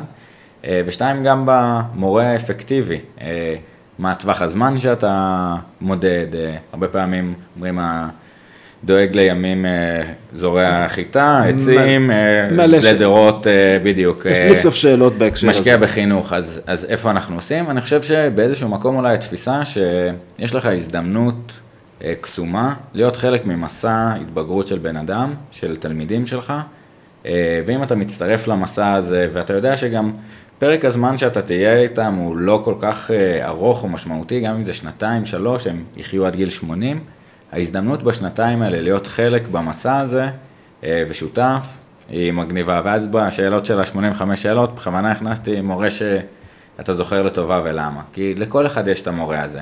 אנחנו מקווים. אה, אז, אז אני חושב שכמעט לכולם, ו, ונכון, חשבתי לפתוח ככה את הפרק, אה, אם אתה נכנס לעולם של חינוך ועשיית חינוך, ובכלל הכשרת מורים. לי יש כמה מורים כאלה. אם, כן. אם, לא, אבל אם אתה נכנס לזה, מחוויה, יש שני סוגי אנשים, או שאתה, היה לך חוויה מעולה בבית ספר ובחינוך, ואתה נשאב לזה, או שהיה לך חוויה נוראית, ואתה אומר, אני רוצה לתקן את זה. אני מנאמבר 2. כן. זאת אומרת, זה, ככה חוקר חינוך ידוע אמר, האנשי החינוך הבולטים, מתחלקים לשניים, school lovers ו-school haters. והוא אמר למשל, דיואי הוא דוגמה לסקול הייטר, אתה רואה איך הוא כותב על בית ספר והכל. אז אני מאלה ששנא בית ספר, שבזכות, איך אומרים, לולא מלחמת יום הכיפורים לא הייתי שורד בבית ספר, לא הייתי מסיים שם את י"ב, ואיך אומרים, נהניתי מה, מהבלגן שעשיתי, אבל מה, מהלמידה לא, ואכן המוטיבציה היא בואו ננסה ליצור משהו אחר, חו... חוויה אחרת, והרבה מאוד מהרפורמטורים בחינוך מגיעים, מגיעים מהכיוון הזה. ואני רוצה לומר, למה שאמרת, ככה אנחנו מתקרבים לסיום, שהעניין של ה... שמורה, מורה, אני אומר, זה מורה ומורה, אבל mm-hmm. הרוב מורות, צריך לזכור שאם היא מלמדת לאורך שנים, אלפי ילדים עוברים את זה. ויש את אותן מורות שבאמת אה, אה, מצליחות, איך אומרים, להדביק אותם בש, ב, ב, בשאלה טובה, באהבה למשהו, ב, ומה יכול להיות יותר, יותר טוב מזה? זאת אומרת, ה, זה, וזה לא מעט. אם אתה חושב על כך שעברו אצלך מאות ואלפי, והאנשים האלה הם, הם, איך אומרים, יש להם את המעגל שלהם שהם משפיעים, אז בסך הכל, למרות שזה ברמת המיקרו, וכשאנחנו מסתכלים אצלנו בארץ, לפחות מהתפיסות הערכיות שלי, נעשה לך הרבה פעמים חושך, כולל כמובן במשרד החינוך שלנו, אה, ודאי היום, אבל, אה, ואתה אומר, אז מה זה משנה מה שאני עושה בקטנה? אבל, אבל לא, דווקא, דווקא מורה, יש לו הזדמנות אדירה, אה, גם אם הוא בסך הכל, אם הוא מורה לאומנות או ספרות, או, או גם למתמטיקה, כן? לעשות פה, לעשות פה דברים ש, אה, שכן יכולים להשפיע על הרבה מאוד אנשים, ואם זה שוב מתחבר לא, לאיזשהו דבר שחשוב לו, ואחד מהם זה יכול להיות להפוך את הבן אדם לבן אדם שאתה יודע ששואל שאלות אה, מעניינות, איך אומרים, מה יכול להיות יותר טוב מזה? אדיר. אז, אז לסיום, אני מתחבר לשאלה של אה, בן ששאל מה השינויים אה, שצריכים לעשות במערכת החינוך כדי שיהיה פה אה, מערכת טובה יותר. אה, כן? שאלות לא, שאתה שואל בסוף. בדיוק, אבל אני אחבר באמת לשאלה קצת כן. רחבה, אבל אתה יכול לקחת אותה לזה. אוקיי. השאלה שאני שואל בסוף כל פרק, זה אם היית יכול לתת עצה או טיפ, צידה לדרך לקהילת ישראל, לאנשים פה במדינה, איך אנחנו יכולים לשאול שאלות טובות יותר, שיח יותר טוב, הקשבה יותר טובה. כלומר, עדיף ונחמד שנעשה, ונסיים ככה בנימה האופטימית הזאת. כן, תראה, אני חושב ש, שהדבר שהייתי מציע לכל, לכל אדם זה להתחבר כמה שיותר לעצמו. אה, אה, מדי פעם, איך אומרים, לעשות הפסקה, לקחת את המכשיר, לשים בצד. זו חוויה שהולכת ומאוימת יותר ויותר. לא להיות עם כלום. בלי, בלי מסך כזה, בלי מסך אחר, בלי להיות עם מישהו. מדי פעם, יכול פעם ביום, יכול פעם בשבוע, לא משנה, לשבת עם עצמו ולהגיד, וואלה, מה חשוב לי? מה מעניין לי? מה אני רוצה לעשות עם עצמי? כלומר, לשאול את, הש... את השאלות היסודיות, השאלות שאני קורא להן שאלות של, ה... של, ה... של התכלית ולשהות, דיברנו על זה, ולשהות עם זה, לא צריך לתת תשובה מיידית. ואני אומר, משם יצמחו השאלות הכי טובות והכי חשובות וגם הכי מעשיות בסופו של דבר. אני עכשיו עשרים שנה עורך דין, זה באמת מה שאני רוצה לעשות, זה יכול להיות שכן, אבל אולי משהו אחר. השהייה הזאת עם עצמך, ההתחברות לעצמך, אני אומר, כיוון שהשאלות זה הדבר הכי אנושי שיש, אולי המגדיר הכי עמוק וראשוני של מה הופך אותנו ל, ל, לבני אדם, שאם זה התחלנו, אז תן לעצמך להגיע לזה. אנחנו בדרך כלל הופכים למכונות של תשובות, כל הזמן מפיקים. התרבות שלנו והסביבה שלנו מעודדת אותנו להיות מעשיים, רציונליים, אינסטרומנטליים, טק, טק, טק, טק, טק. תחכה עם זה. לך, תשאל, ת, תהיה עם עצמך, זה מה שאני מציע. זה, זה אם, אם אתה אומר עצה אחת, זה העצה שלי. אה, לקחתי, אדיר, זה גם באמת אה, צץ וחוזר ועולה גם מהוגים של דע את עצמך ואיזשהו כן. התבוננות, אבל, אה, וגם ככה לאורך הפרקים האחרונים. ואם אין לך, כן, ואם אין לך שום אפשרות, לי זה לפעמים קורה במקלחת, תעשה מקלחת קצת יותר ארוכה, כי שם אין אפשרות עם המכשיר והכל. הרבה פעמים הרעיונות הכי טובים שלנו זה במקלחת, כי בדיוק אלה הדקות שאין לנו שום, אנחנו ככה, יש לנו רק מים חמים טובים על הגב, אם יש לנו דוד טוב, ואז פתאום, וואלה, פתאום הקסם הזה קורה. אדיר, אז אה, המון המון תודה, היה פרק אדיר, באמת עם שאלות שאני אה, ככה הייתי במצוקה איתם עם עצמי הרבה זמן, והיה מגניב. אני מקווה שהגברתי את המצוקה, כן? שלא חיביתי אותה. הרבה מצוקה נשאר פה, אבל אה, באמת נחמד השותפות הזאת, ולהיות זבוב על הקיר לשיחה הזאת. המון המון תודה. בכיף. יאללה, חבר'ה, נתראה בפרק הבא. צ'או. זהו, סיימנו.